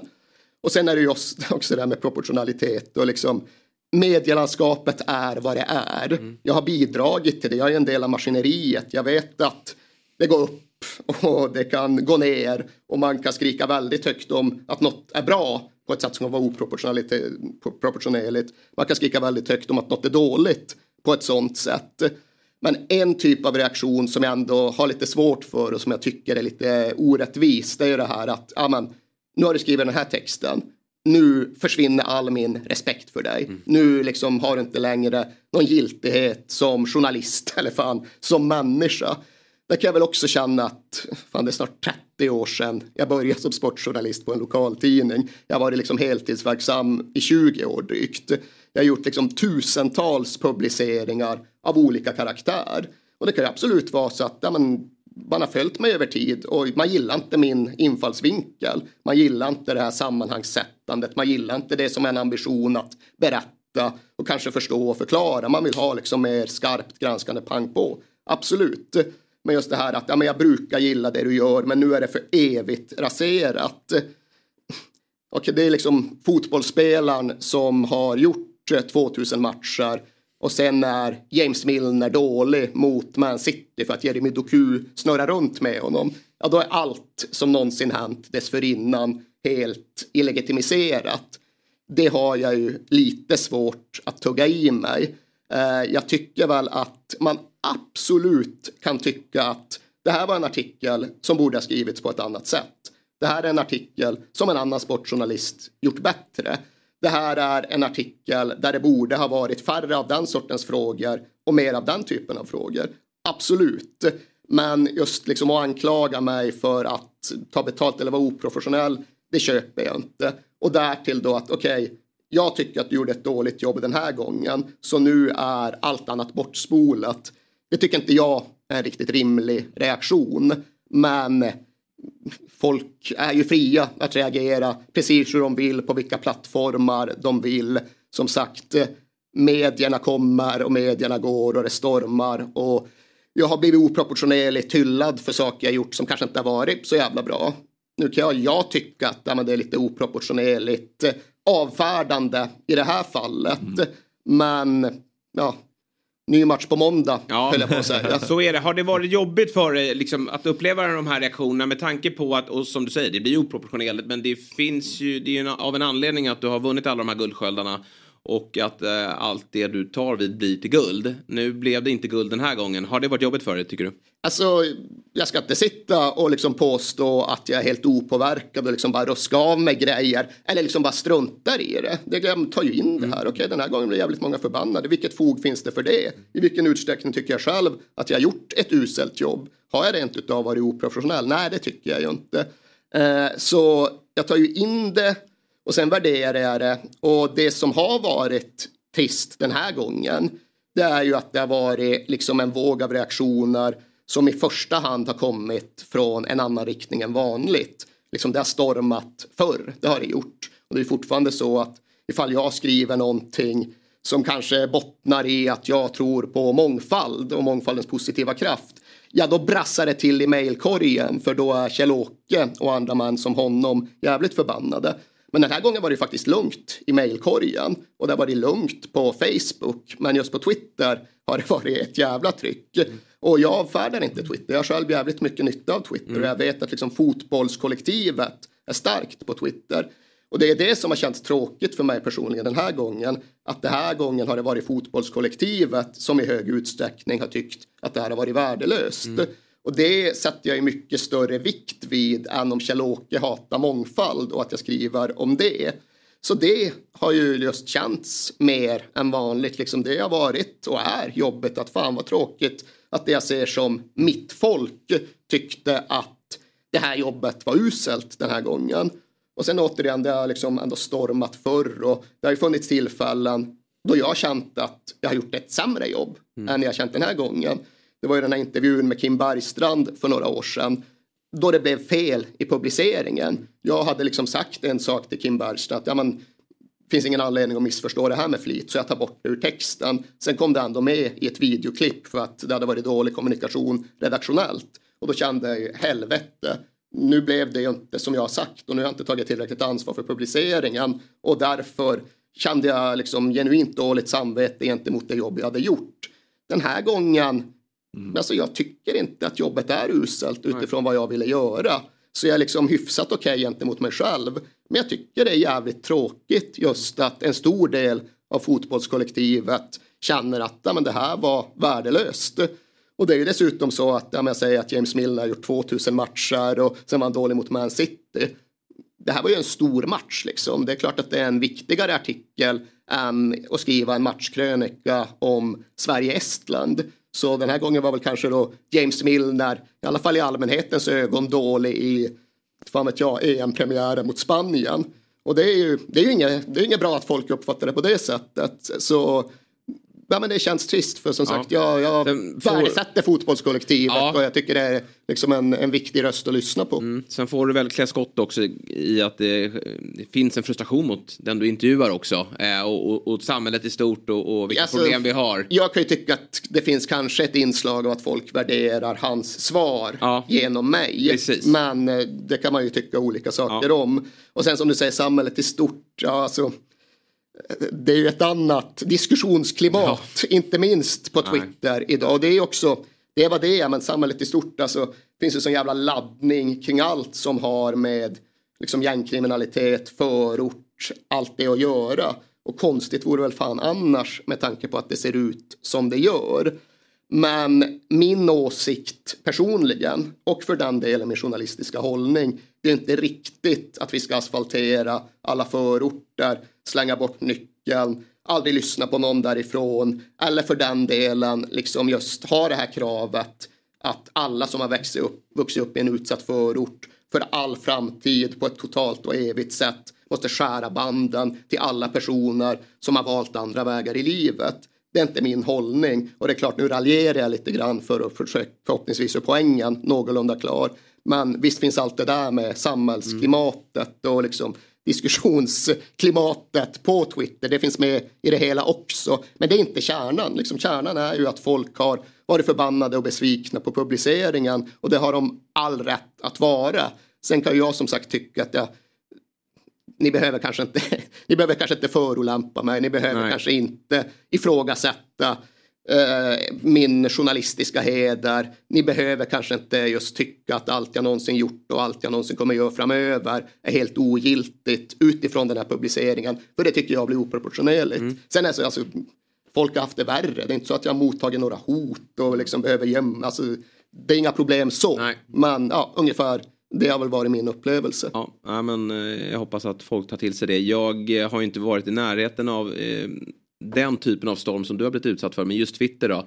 Jag eh, har ju en podd som heter Big Six och gick ju ganska hårt åt Arteta och hans utspel förra helgen. Och fick höra precis det där att Jesper, jag har alltid uppskattat dina produktioner och det du sagt men, men här fick faktiskt gränsen gå. Ja. Ingenstans. Det framstod som att jag har varit väldigt bra tidigare men där gick gränsen då när jag Exakt. tyckte att Arteta betedde sig Och det är liksom, sämre. ja men det här som sagt, det här är ändå en stor publicering av Ja. vikt. Så jag fattar, det kan generera så här, men jag har ju liksom någon gång i somras, jag skrev en tweet om att jag liksom värdesätter Haris Radetinac väldigt Mm. mycket som fotbollsspelare. Alltså den reaktionen var ju, alltså många kommer det. Ah, nu är det över. Liksom, fram till och med detta så har du ändå liksom varit någon person värd att lyssna på och du har ändå bedrivit ett arbete av substans. Men när du tycker det här det är över, liksom, det blir inget mer nu. Och Fina det- Harris också, som väl alla uppskattar. Nej, det, det kan jag inte. Alla uppskattar Nej, det verkar inte. så. Det verkar inte så. Trampa inte i svensk fotbollsvattnet, då får man problem. Ja, då får man problem. Jag eh, har sagt till mig själv att jag inte ska twittra så mycket om AIK, men ibland kan jag inte låta bli. Men på tal Jag om... tror du ska sluta helt och Ja, det hållet. borde jag kanske göra. Eh, tack för det. Men en som är uppskattad där ute, om vi ska eh, ta övergången till fotboll. Det är ju din tränare just nu för Tottenham. Men där börjar väl också komma Ja. en rekyl. Ja, kanske. Nu har liksom folk eh, uppfattat det som att han har fått för mycket positivt för länge. Mm. Och liksom build them up, knock them down. Den medielogiken. Den finns ju också. Så jag tycker väl att vi har börjat komma in i, det, i den fasen. Vad står du i den frågan då, eh, Postecoglou då, som har ju inte tagit ett steg fel får man säga. Och det kanske han inte har eh, ännu heller, men många menar då på att han är Ja, men det är ju posör. Mest, jo, ja, men folk blir ju förbannade just för att det är så många som uppskattar honom. Ja. Just att det kanske är reaktionen som folk blir förbannade på snarare än vad han faktiskt säger och gör. Men jag är såklart en oerhört varm anhängare av personen han är, tränaren han är, klubbföreträdaren han är. För jag var så jävla desillusionerad med Tottenham i slutet av förra, ja, men egentligen jag var det under flera år, liksom Conte-tiden var inte min med Nej. reservation för våren 2022. Mourinho-tiden var inte min med reservation för egentligen ingenting förutom någon hemmaseger mot Arsenal. Så jag, liksom, jag har kämpat mer än vanligt med Spurs i flera års tid. Och jag var ju så oerhört emotionellt investerad i Pochettino-eran, Harry Kane-eran. Alltså det var de bästa år jag haft med Spurs. Och det är stora ord eftersom jag har haft jävligt många år med Spurs. Men sen kändes det som att allt det bara, ja pendeln svängde. Det hade varit så jävla kul och så blev det så jävla deppigt.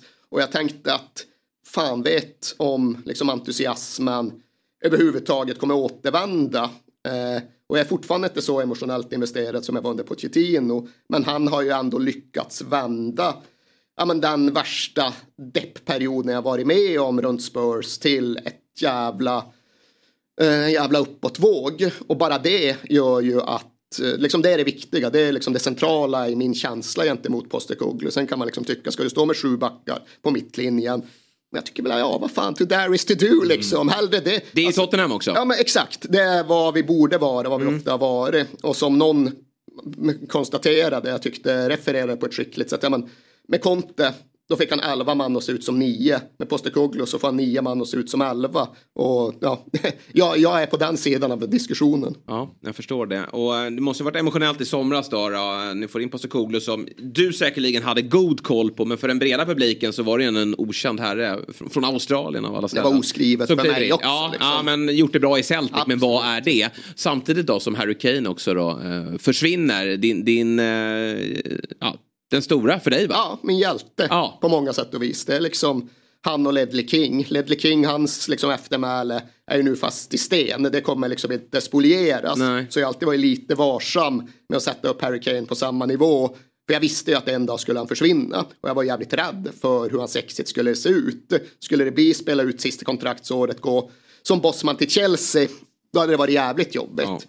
Det hade varit jävligt jobbigt även om man gick för 1,3 miljarder till Man United. Men så som det blev nu, liksom I've made peace with that. Jag har inga problem gentemot Harry Kane personligen. Eh, men det var ändå liksom nedslående för det kändes så tydligt som ett bokslut. Visst, Son är kvar, Eric Dyer och Ben Davis. Men där var ju liksom Pochettino, resten av Pochettino-eran var någonstans begravda för alltid och för evigt. Och det var tungt. Det, det var verkligen sådär att okej, men ja, är det över nu liksom? Kommer det någonsin bli detsamma? Kommer jag känna med kraft för Spurs igen? Och ifall jag tvivlade på det kunde jag ju i måndags konstatera att jo, jag kunde med kraft känna för Spurs igen. Den här veckan har inte bara varit Masiri Adama och allt runt det för mig, utan fan Spurs, det var också. Det, det, var mycket, det har varit mycket november den här veckan. Ja, så jag väl förstår, det. jag förstår det. Och sen då, gällande just Harry Kane. Eh, återköpsklausulen ryktas finnas där, eller kanske bekräftat finns där. Det finns någon klausul, men den är lite luddig. Det är väldigt otydligt ifall den faktiskt ger oss någon form av Mm. trumf på hand. Eller om det är mer bara att ja, men, vi får, vi får, de informerar oss när de kommer in med ett bud. Men ja, något finns det. Om inte annat indikerar det väl att Harry Kane själv inte har uteslutit att återvända. För då tror jag kanske inte att den hade funnits med. Nej, precis. För det finns ju också ett Premier League-rekord där som också hägrar väl och, och som man faktiskt skulle kunna lösa eh, Känns som på, på eh, åldershöst. också. Ja, man vill ju tro det. Han har just det att han har ju aldrig varit beroende av explosiv snabbhet. Så Nej. han borde kunna spela ganska länge. Jag hade ju några år då jag befarade just att ja, han har passerat sin peak. För ett tag fick han jävligt många ganska svåra skador. Precis. Och jag upplevde att han förlorade något i sitt spel. Ja. Och det gjorde han. Men nu tycker jag att han har liksom hittat sätt att kompensera för det. Och jag är ju glad att det går bra för honom i FC Bayern. Tycker det är kul varje gång han gör mål. Mm. Tyckte ju för inte det var skittråkigt att de åkte ur tyska cupen. För jag pallar inte riktigt med det där liksom poängplockandet. Ja, nu ska vi köra banter. Harry Kane, oh, han vann tyska supercupen första dagen i, i München. Oj, oj, vad vi ska plocka Tottenham-poäng på det. Det kan jag väl vara utan. Så jag är lite kluven i frågan om jag vill att han ska vinna Champions League eller inte. Bundesliga kommer han ju vinna. Men vinner han Champions League, plocka Ballon d'Or det första som händer. Ja, det, det, det kommer, många kommer se väldigt lustiga över en sån scenario. Så jag är lite kluven gentemot Men däremot kanske du hoppas på den här Zlatan-förbannelsen då när han eh, lämnade Inter för Barcelona. Och vad som hände med Inter, för om vi slut, eh, innan vi går vidare från Spurs då. Hur långt kan det här räcka tror du? Vad, vad har vi i Spurs i maj? Spurs i maj. Femma, sexa. Är ju- Det är så? Ja, det Nej, nu är du pessimistisk. Va? Vilka ska om? Alltså Arsenal befarar jag absolut kommer Ja. Mm. gå om. Liverpool tror jag kommer gå om. Sen tror jag ju att någon av liksom de andra potentaterna, Mm. förmodligen Chelsea, men säkerligen någon av liksom Man United, för den delen Brighton, Aston Villa kommer få upp fart. Newcastle också. Så jag tror kanske att, ja, men jag tror att Arsenal och Liverpool kommer före. Då är vi i så fall i en kamp om fjärde platsen med främst Chelsea, Man United, Newcastle. Jag tror att det är så. Att de plus antingen Aston Villa, Brighton kommer kämpa om platserna 4, 5, 6. Och hur det går får vi se. Vi får också se om femte plats ger en Champions League-plats för England eller inte. Men jag, jag tror inte vi slåss om Premier League-titeln, det tror jag inte. Jag tror inte att vi kommer två eller trea heller. Inte minst då för att ja, nu är främst van de Fein borta ett tag. Och det är den viktigaste Ja, spelaren vi har utifrån Ja, hur vi mm. spelar. Ska vi stå på mittlinjen så går det liksom inte. Jag tror att Eric Dyer ska springa i kapp. Men van de Fein är ju otrolig när det blir en lång löpning. Mm. Står man lågt och han ska liksom vända snabbt och en kort, då är det problem. Men att det står på mittlinjen, då ligger det i sakens natur att det blir en lång Mm. löpning när den väl kommer. På 40 meter, han tar ju alla i Premier League. Ja. Alltså, Raheem Sterling över 40 meter, inga problem. Det löser van de Fein med sina jävla jätteben. Mm. Men nu har vi inte honom. Och det, bara det gör att jag tror att de nästa de kommande månaderna kommer bli mycket mer blandade och då är det just den där fjärde, Mm. femte, sjätte platsstriden snarare än något annat. Ja, vi får se eh, hur det slutar. Eh, som sagt, det händer mycket alltid för Erik Niva. Vi lyssnar fortfarande till We, When We Were Kings Det och glädjer quiz. mig. Eh, Ja, det du har ju varit- med- varit. Dina frågor är ju inte att leka. Det, det är lätt, eller lätt är det inte, men det är lättare fram tills dess att du tar ton. Ja, Jag är ju väldigt lite involverad i hela quizen. Det är främst Håkan och Felix och Alex Mm. på Perfect Day som driver det. Men min generella synpunkt är ju att nivån är alldeles för låg. Liksom. Vi måste upp med det Mm. här. Eh, men det är jag. Ja, eh, kan jag hålla med om. Men det är när man sitter där så är det knivigt och, och sådär. Men, men jag tycker faktiskt att... Eh, Nej, väldigt kul upplägg eh, får jag väl säga. eh, kul att höra. Och sen är du med via Play. Men sen har vi också Fotbollsresan Yes. eh, hos Sportbladet med, som du gör föredömligt med, med Linn Nordström. Då. Vad går nästa resa? Eh, vi vet faktiskt inte.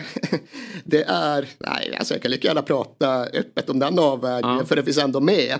Jag hade tänkt lite kring och projekterat lite kring en resa till Cypern i början av december. Och grejen där är ju mycket att, ja men dels okänd fotbollsnation för de flesta. Hur fan är det att gå på fotboll på Cypern? Det är ju det som någonstans är tanken med hela resan. Hur fan är det att gå på fotboll på en massa olika platser? Men sen är ju en dimension med just den cypriotiska ligan att det har blivit en svensk liga i skymundan. Det är en jävla massa svenskar som är där och som eh, skulle vara kul att träffa.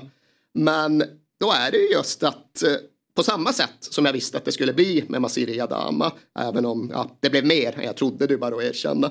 Men så vet jag ju att vissa av de jobben vi skulle göra på Cypern, utifrån hur jag brukar göra och resonera, skulle möta en våg av ilska. Liksom Jesper Jansson, jättespännande med honom som ny sportchef i Omonia som är en stor cypriotisk klubb. Fan, hans arbete skulle jag jättegärna prata om. Men då finns ju hela Amo-grejen där. Jag skulle inte prata med Jesper Jansson utan att ställa frågor om Amo-grejen. Men jag skulle inte enbart sitta i 40 minuter och bara ställa frågor om det. Så det skulle bli, inte fan vet jag, fem minuter Amo och 23 minuter annat. Och det skulle folk bli förbannade på. Pallar jag det? Nej. Frans Brorsson. inte Ja, han nej, liksom, vad hände med den podden? Ja, exakt. Han ska då sitta 32 minuter korsförhör om Ja. liksom podden och hans syn på liksom maskulinitet och Jordan B. Peterson. I och för sig det samtalet, ja, jag har lättare att se att bara skulle göra 32 minuter om liksom podden och hans ingång i podden än att enbart prata om med Jesper Jansson. Men så skulle det inte bli. Jag skulle även prata med Frans Brorsson om liksom fotbollsvardagen på Cypern. Ja, men hur fan funkar ni är mästare liksom? Fan vilken sportslig triumf liksom. Det skulle ju folk förbannade. Och jag vill ju inte hamna där att jag liksom drar mig för att bedriva den journalistik jag vill göra för att folk blir förbannade. Men det har jag ju liksom haft just de senaste dagarna. Fan ska vi göra Cypern på de premisserna? För jag är rätt övertygad också om att ja, men, reaktionerna på den här publiceringen, de kommer ju följa med. Skulle jag göra Frans Brorsson så skulle en stor del av kommentarsfältet, framförallt på Twitter, vara jaha, liksom nytt idolporträtt, ja. Ja. vart är de kritiska frågorna? Jo, jag ställde dem, men det kanske var 18 procent av intervjun och inte 100 procent. Nej, det duger inte.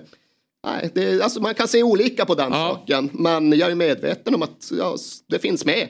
Och det kommer finnas med. Och det är också, vi har nu en publicering, vi har en grej med When We're Kings där vi varje år följer och sponsrar ett gräsrotslag för att berätta deras historia. Eh, och det ska snart publiceras. Den här gången är det ett lag som heter Göteholm från Gamlestaden och Kortedala i Göteborg. Var i Göteborg igår och liksom gjorde det sista med det. Siktar på att publicera det nästa helg. Jag vet ju där också att det är en komplicerad historia. Det är liksom spelarna, de kommer från Göteborgs utsatta områden. De har liv som tangerar organiserad brottslighet och gängkriminalitet i hög utsträckning i vissa fall. De har liksom familjer, de har vänner som lever i den världen. Det är jävligt mycket överlappande och gråzoner och laget är inte okomplicerat. Blev liksom utslängt ur Gothia Cup i somras för att det blev något stort jävla slagsmål. Och även där så vet jag ju att en stor del av reaktionerna kommer att präglas av att ja men vad fan, hur kan du liksom berätta om detta på ett okritiskt sätt? Men jag kommer inte berätta om det på ett okritiskt sätt utifrån mitt sätt att se på saken. Men det kommer inte bara vara 100% kritik och fördömande. Det kommer vara det jag ser som liksom sammanhangssättande, någonstans liksom förstående, kanske till och med försonande. Jag uppskattar ju gråzoner, jag uppskattar att verkligheten är komplicerad, att förmodligen alla människor har både svart och vitt och grått i sig. Ibland kan jag tycka att fan så som diskussionsklimatet har förflyttats finns det Ja, det finns inte alltid jävligt mycket utrymme för gråzoner längre. Nej. Det är många som efterfrågar väldigt svart och väldigt vitt. Och det är, möjligt, det, det är möjligt att eh, en del av den journalistik jag bedriver lite knutet till det liksom inte kommer bli lika uppskattat framöver. Det får jag i så fall liksom leva med och förhålla mig till. Brinner du tillräckligt mycket för det för att du skulle vilja fortsätta? För du, du, har ju, du har ju väldigt många olika sätt att uttrycka dig och, och flera olika forum. Skulle det vara någonting som du känner till slut, tror du att det där kliver jag av? Inte på grund av det, liksom. inte på grund av att folk blir förbannade eller att jag liksom inte får vältra mig i uppskattning på samma sätt längre. Jag hoppas mer av mig själv än att liksom det skulle bli utslagsgivande. För så jag har inte jobbigt med reaktioner. Det är inte så att det är hatstorm. Det är inte så att jag jobbar på liksom Aftonbladets ledarredaktion. För där, där har de det kämpigt på ett sätt som gör att jag verkligen förstår att de kanske brottas med sådana avvägningar. Däremot är det för mig liksom frågan om den här liksom livsbalansen. Och det har jag ju liksom brottats med i all evighet egentligen. Liksom jobbet är för viktigt för mig, det tar för stor del av livet. Jag väljer bort så mycket annat och istället för att livet växer så krymper det. Och till slut så liksom försvinner mina andra intressen och det bara är detta kvar. Så vill jag inte leva i all evighet. Så ambitionen är ju att göra om viktningen, jobba lite mindre, göra lite mer andra saker.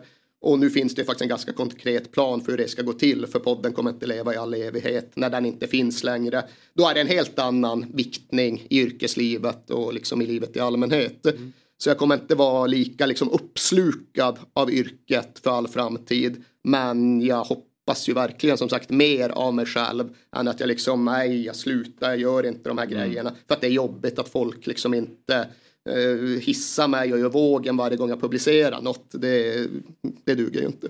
Jag tänker vägvalet som ni gör, har ni funderat på att sträcka längre kanske till och med till andra världsdelar? Så vi har ju varit i andra världsdelar, mm. var i Marocko, vilket folk gillade för att det är cool kultur. Var i Saudiarabien, vilket inte alla gillade, för vart är de kritiska ja. frågorna? Ja, de mm. finns där, men det är inte enbart det, det är inte bara liksom ett re, ut, uh, oresonligt fördömande.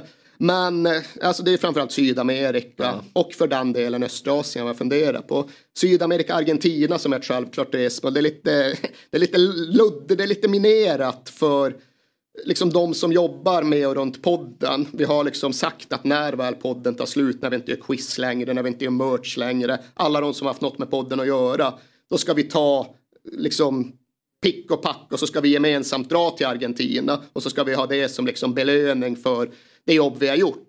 För du har aldrig sett en match där? Aldrig sett en match. Jag liksom sparar och du väntar det för, det för sista bossen? Ja, lite ja. så, lite ja. så. Och just ha något att se fram emot. Vilken ska du se? Ja, men jag skulle se mycket. Min ja. Då ska jag vara där i en månad. Ja. Liksom. Men det ska se varenda jävla match. Kan du väl ta med dottern också? Det gjorde du väl när du var på turné? Ja, det har jag gjort i många olika ja. sammanhang. Hon har sett en del skitare alltså, men, Kanske lite för läskigt där då? Ja, San Lorenzo är det jag allra helst vill se. Liksom. Sen vill jag upp till har, har du det? På ja, plats? Jag var, på, jag var i Buenos Aires samtidigt som det var Copa Libertadores-finalen mellan Boca River. Som sen blev flyttad alltså Madrid, till Madrid. Ja, ja, ja. ja, men det var, jag var ju där när, liksom, när de skulle spela returmötet på Monumental. Men vad fan skit i det, berätta om San Lorenzo. Ja men det gick så tungt för dem då så de hade inte en hel, eh, kortsidan var inte, deras kurva var inte helt fylld. Men det är ju en eh, extremt maffig arena. Den ligger ja, ju i ett cool, coolt, och, coolt område. Var du liksom strosa runt i kvarteret på andra sidan gatan? Kraftigt avrådd att göra det. Eh, det var faktiskt en familj framför oss, eh, som en argentinsk familj som höll på San Lorenzo som kunde engelska. De hörde att vi pratade ett annat språk och så sa de, vad är ni från Sverige? Ja, Ortiz, eh, mm. gamla AIK-spelare. Så började vi prata så dem.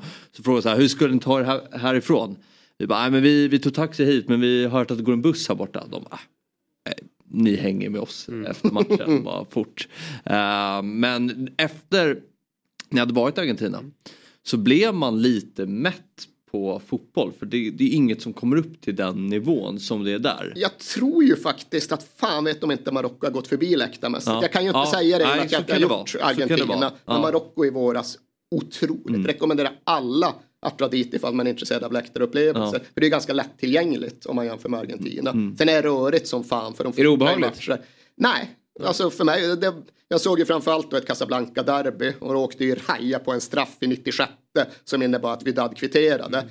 Då var det obehagligt några minuter. Man står och så börjar regna grejer från övre etage och man får någon plastflaska på sig. Man okej, okay, vad är nästa grej? Så då mm. blir det ju att huka mm. och liksom dra sig in i katakomberna och där är fullt intern slagsmål och sådär.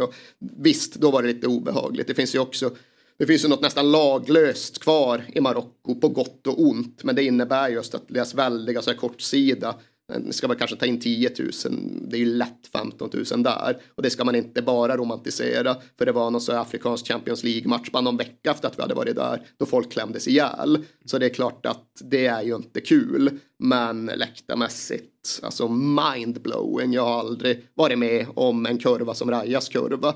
Så det rekommenderar jag. Men sen är det just Argentina, för att svara på frågan, ska vi Mm. göra det med fotbollsresan? Vi kanske ska det, men i så fall så tar jag ju bort lite av vår liksom poddresa, vår poddfinal. Så jag har varit lite inne på Indonesien. Ja, men man jag tänkte just bolla upp det. Vi hade ju Broa Nouri här som Ja. gästade oss och det Ja, där... det är ett helvete att han drog. För en del av resan var ju att hälsa på Broa på Bali. Mm. Men nu har vi en ny svensk där. Han Elias Dola från typ Lund. Ah. Som har varit i Thailand och så vitt jag vet nu är på Bali. Mm. Så den, liksom, den finns fortfarande i rörelse. Men det är ju också, verkar vara otroligt på läktarna men också så här farligt Mm. på ett sätt som man måste ta in. Ja, vi hade ju läktarkatastrofen där Mm. eh, hyfsat nyligen och de svenskarna som sticker dit de behagar ju inte att stanna särskilt länge. Eh, Vi hade ju Filip Rogic nu i Thailand men han skulle vända hem här nu. Och... Han är i HJK. Ja, just det, han har Ja. redan vänt hem. Jag såg att han skulle vänt till Sverige. Ja, nej, men eh, vi följer dig noga där såklart. Det är alltid eh, kul att, att ta del av eh, fotbollsresan. Och idag har du varit med och skrivit historia i Fotbollsmorgon också. Vårt längsta vardagsavsnitt någonsin måste det vara. Är det är så? snart uppe på tre timmar. Ja jävlar, Har vi hållit ligger igång här. Eh, från eh, Mark Lind då.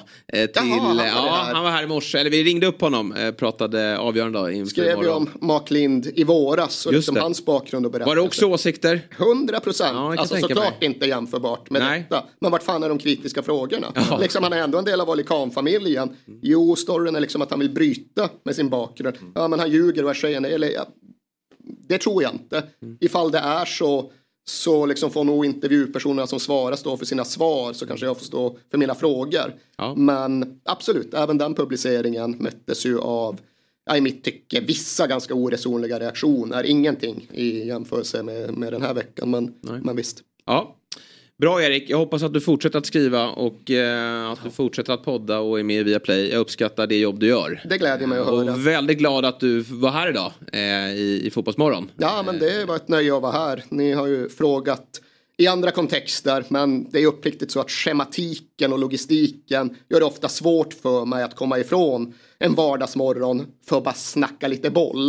Det är liksom jobb som ska göras och det är barn som ska krånglas med. Men nu känns det onekligen som att det var ett läge när folk faktiskt hade frågor som de ville ha svar på. Jag sitter mycket hellre här än att försöka fäkta på Twitter. För som Ja. sagt, det, det blir sällan bra. Ja, bra så. Jag tror att det uppskattas där ute också. Nästa gång får du komma när Avantgardet spelar här inne. Ja, nej. Ja, mycket, Från första parkett. Mycket kontakt med Rasmus. Han hörde av sig igår och liksom ville uttrycka stöd och sympati i liksom stormens öga.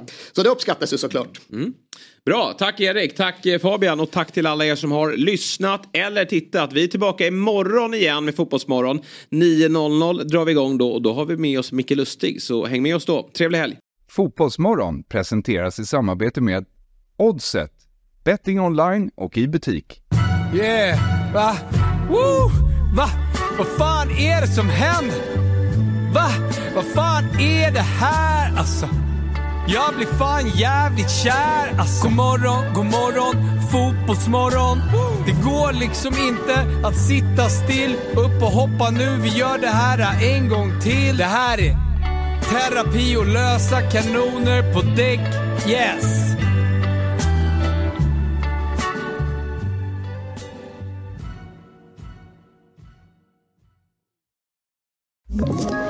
Ett poddtips från Podplay. I fallen jag aldrig glömmer djupdyker Hasse Aro i arbetet bakom några av Sveriges mest uppseendeväckande brottsutredningar.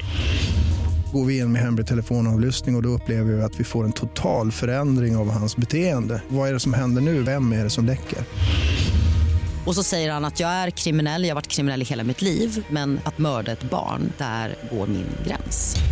Nya säsongen av Fallen jag aldrig glömmer på Podplay.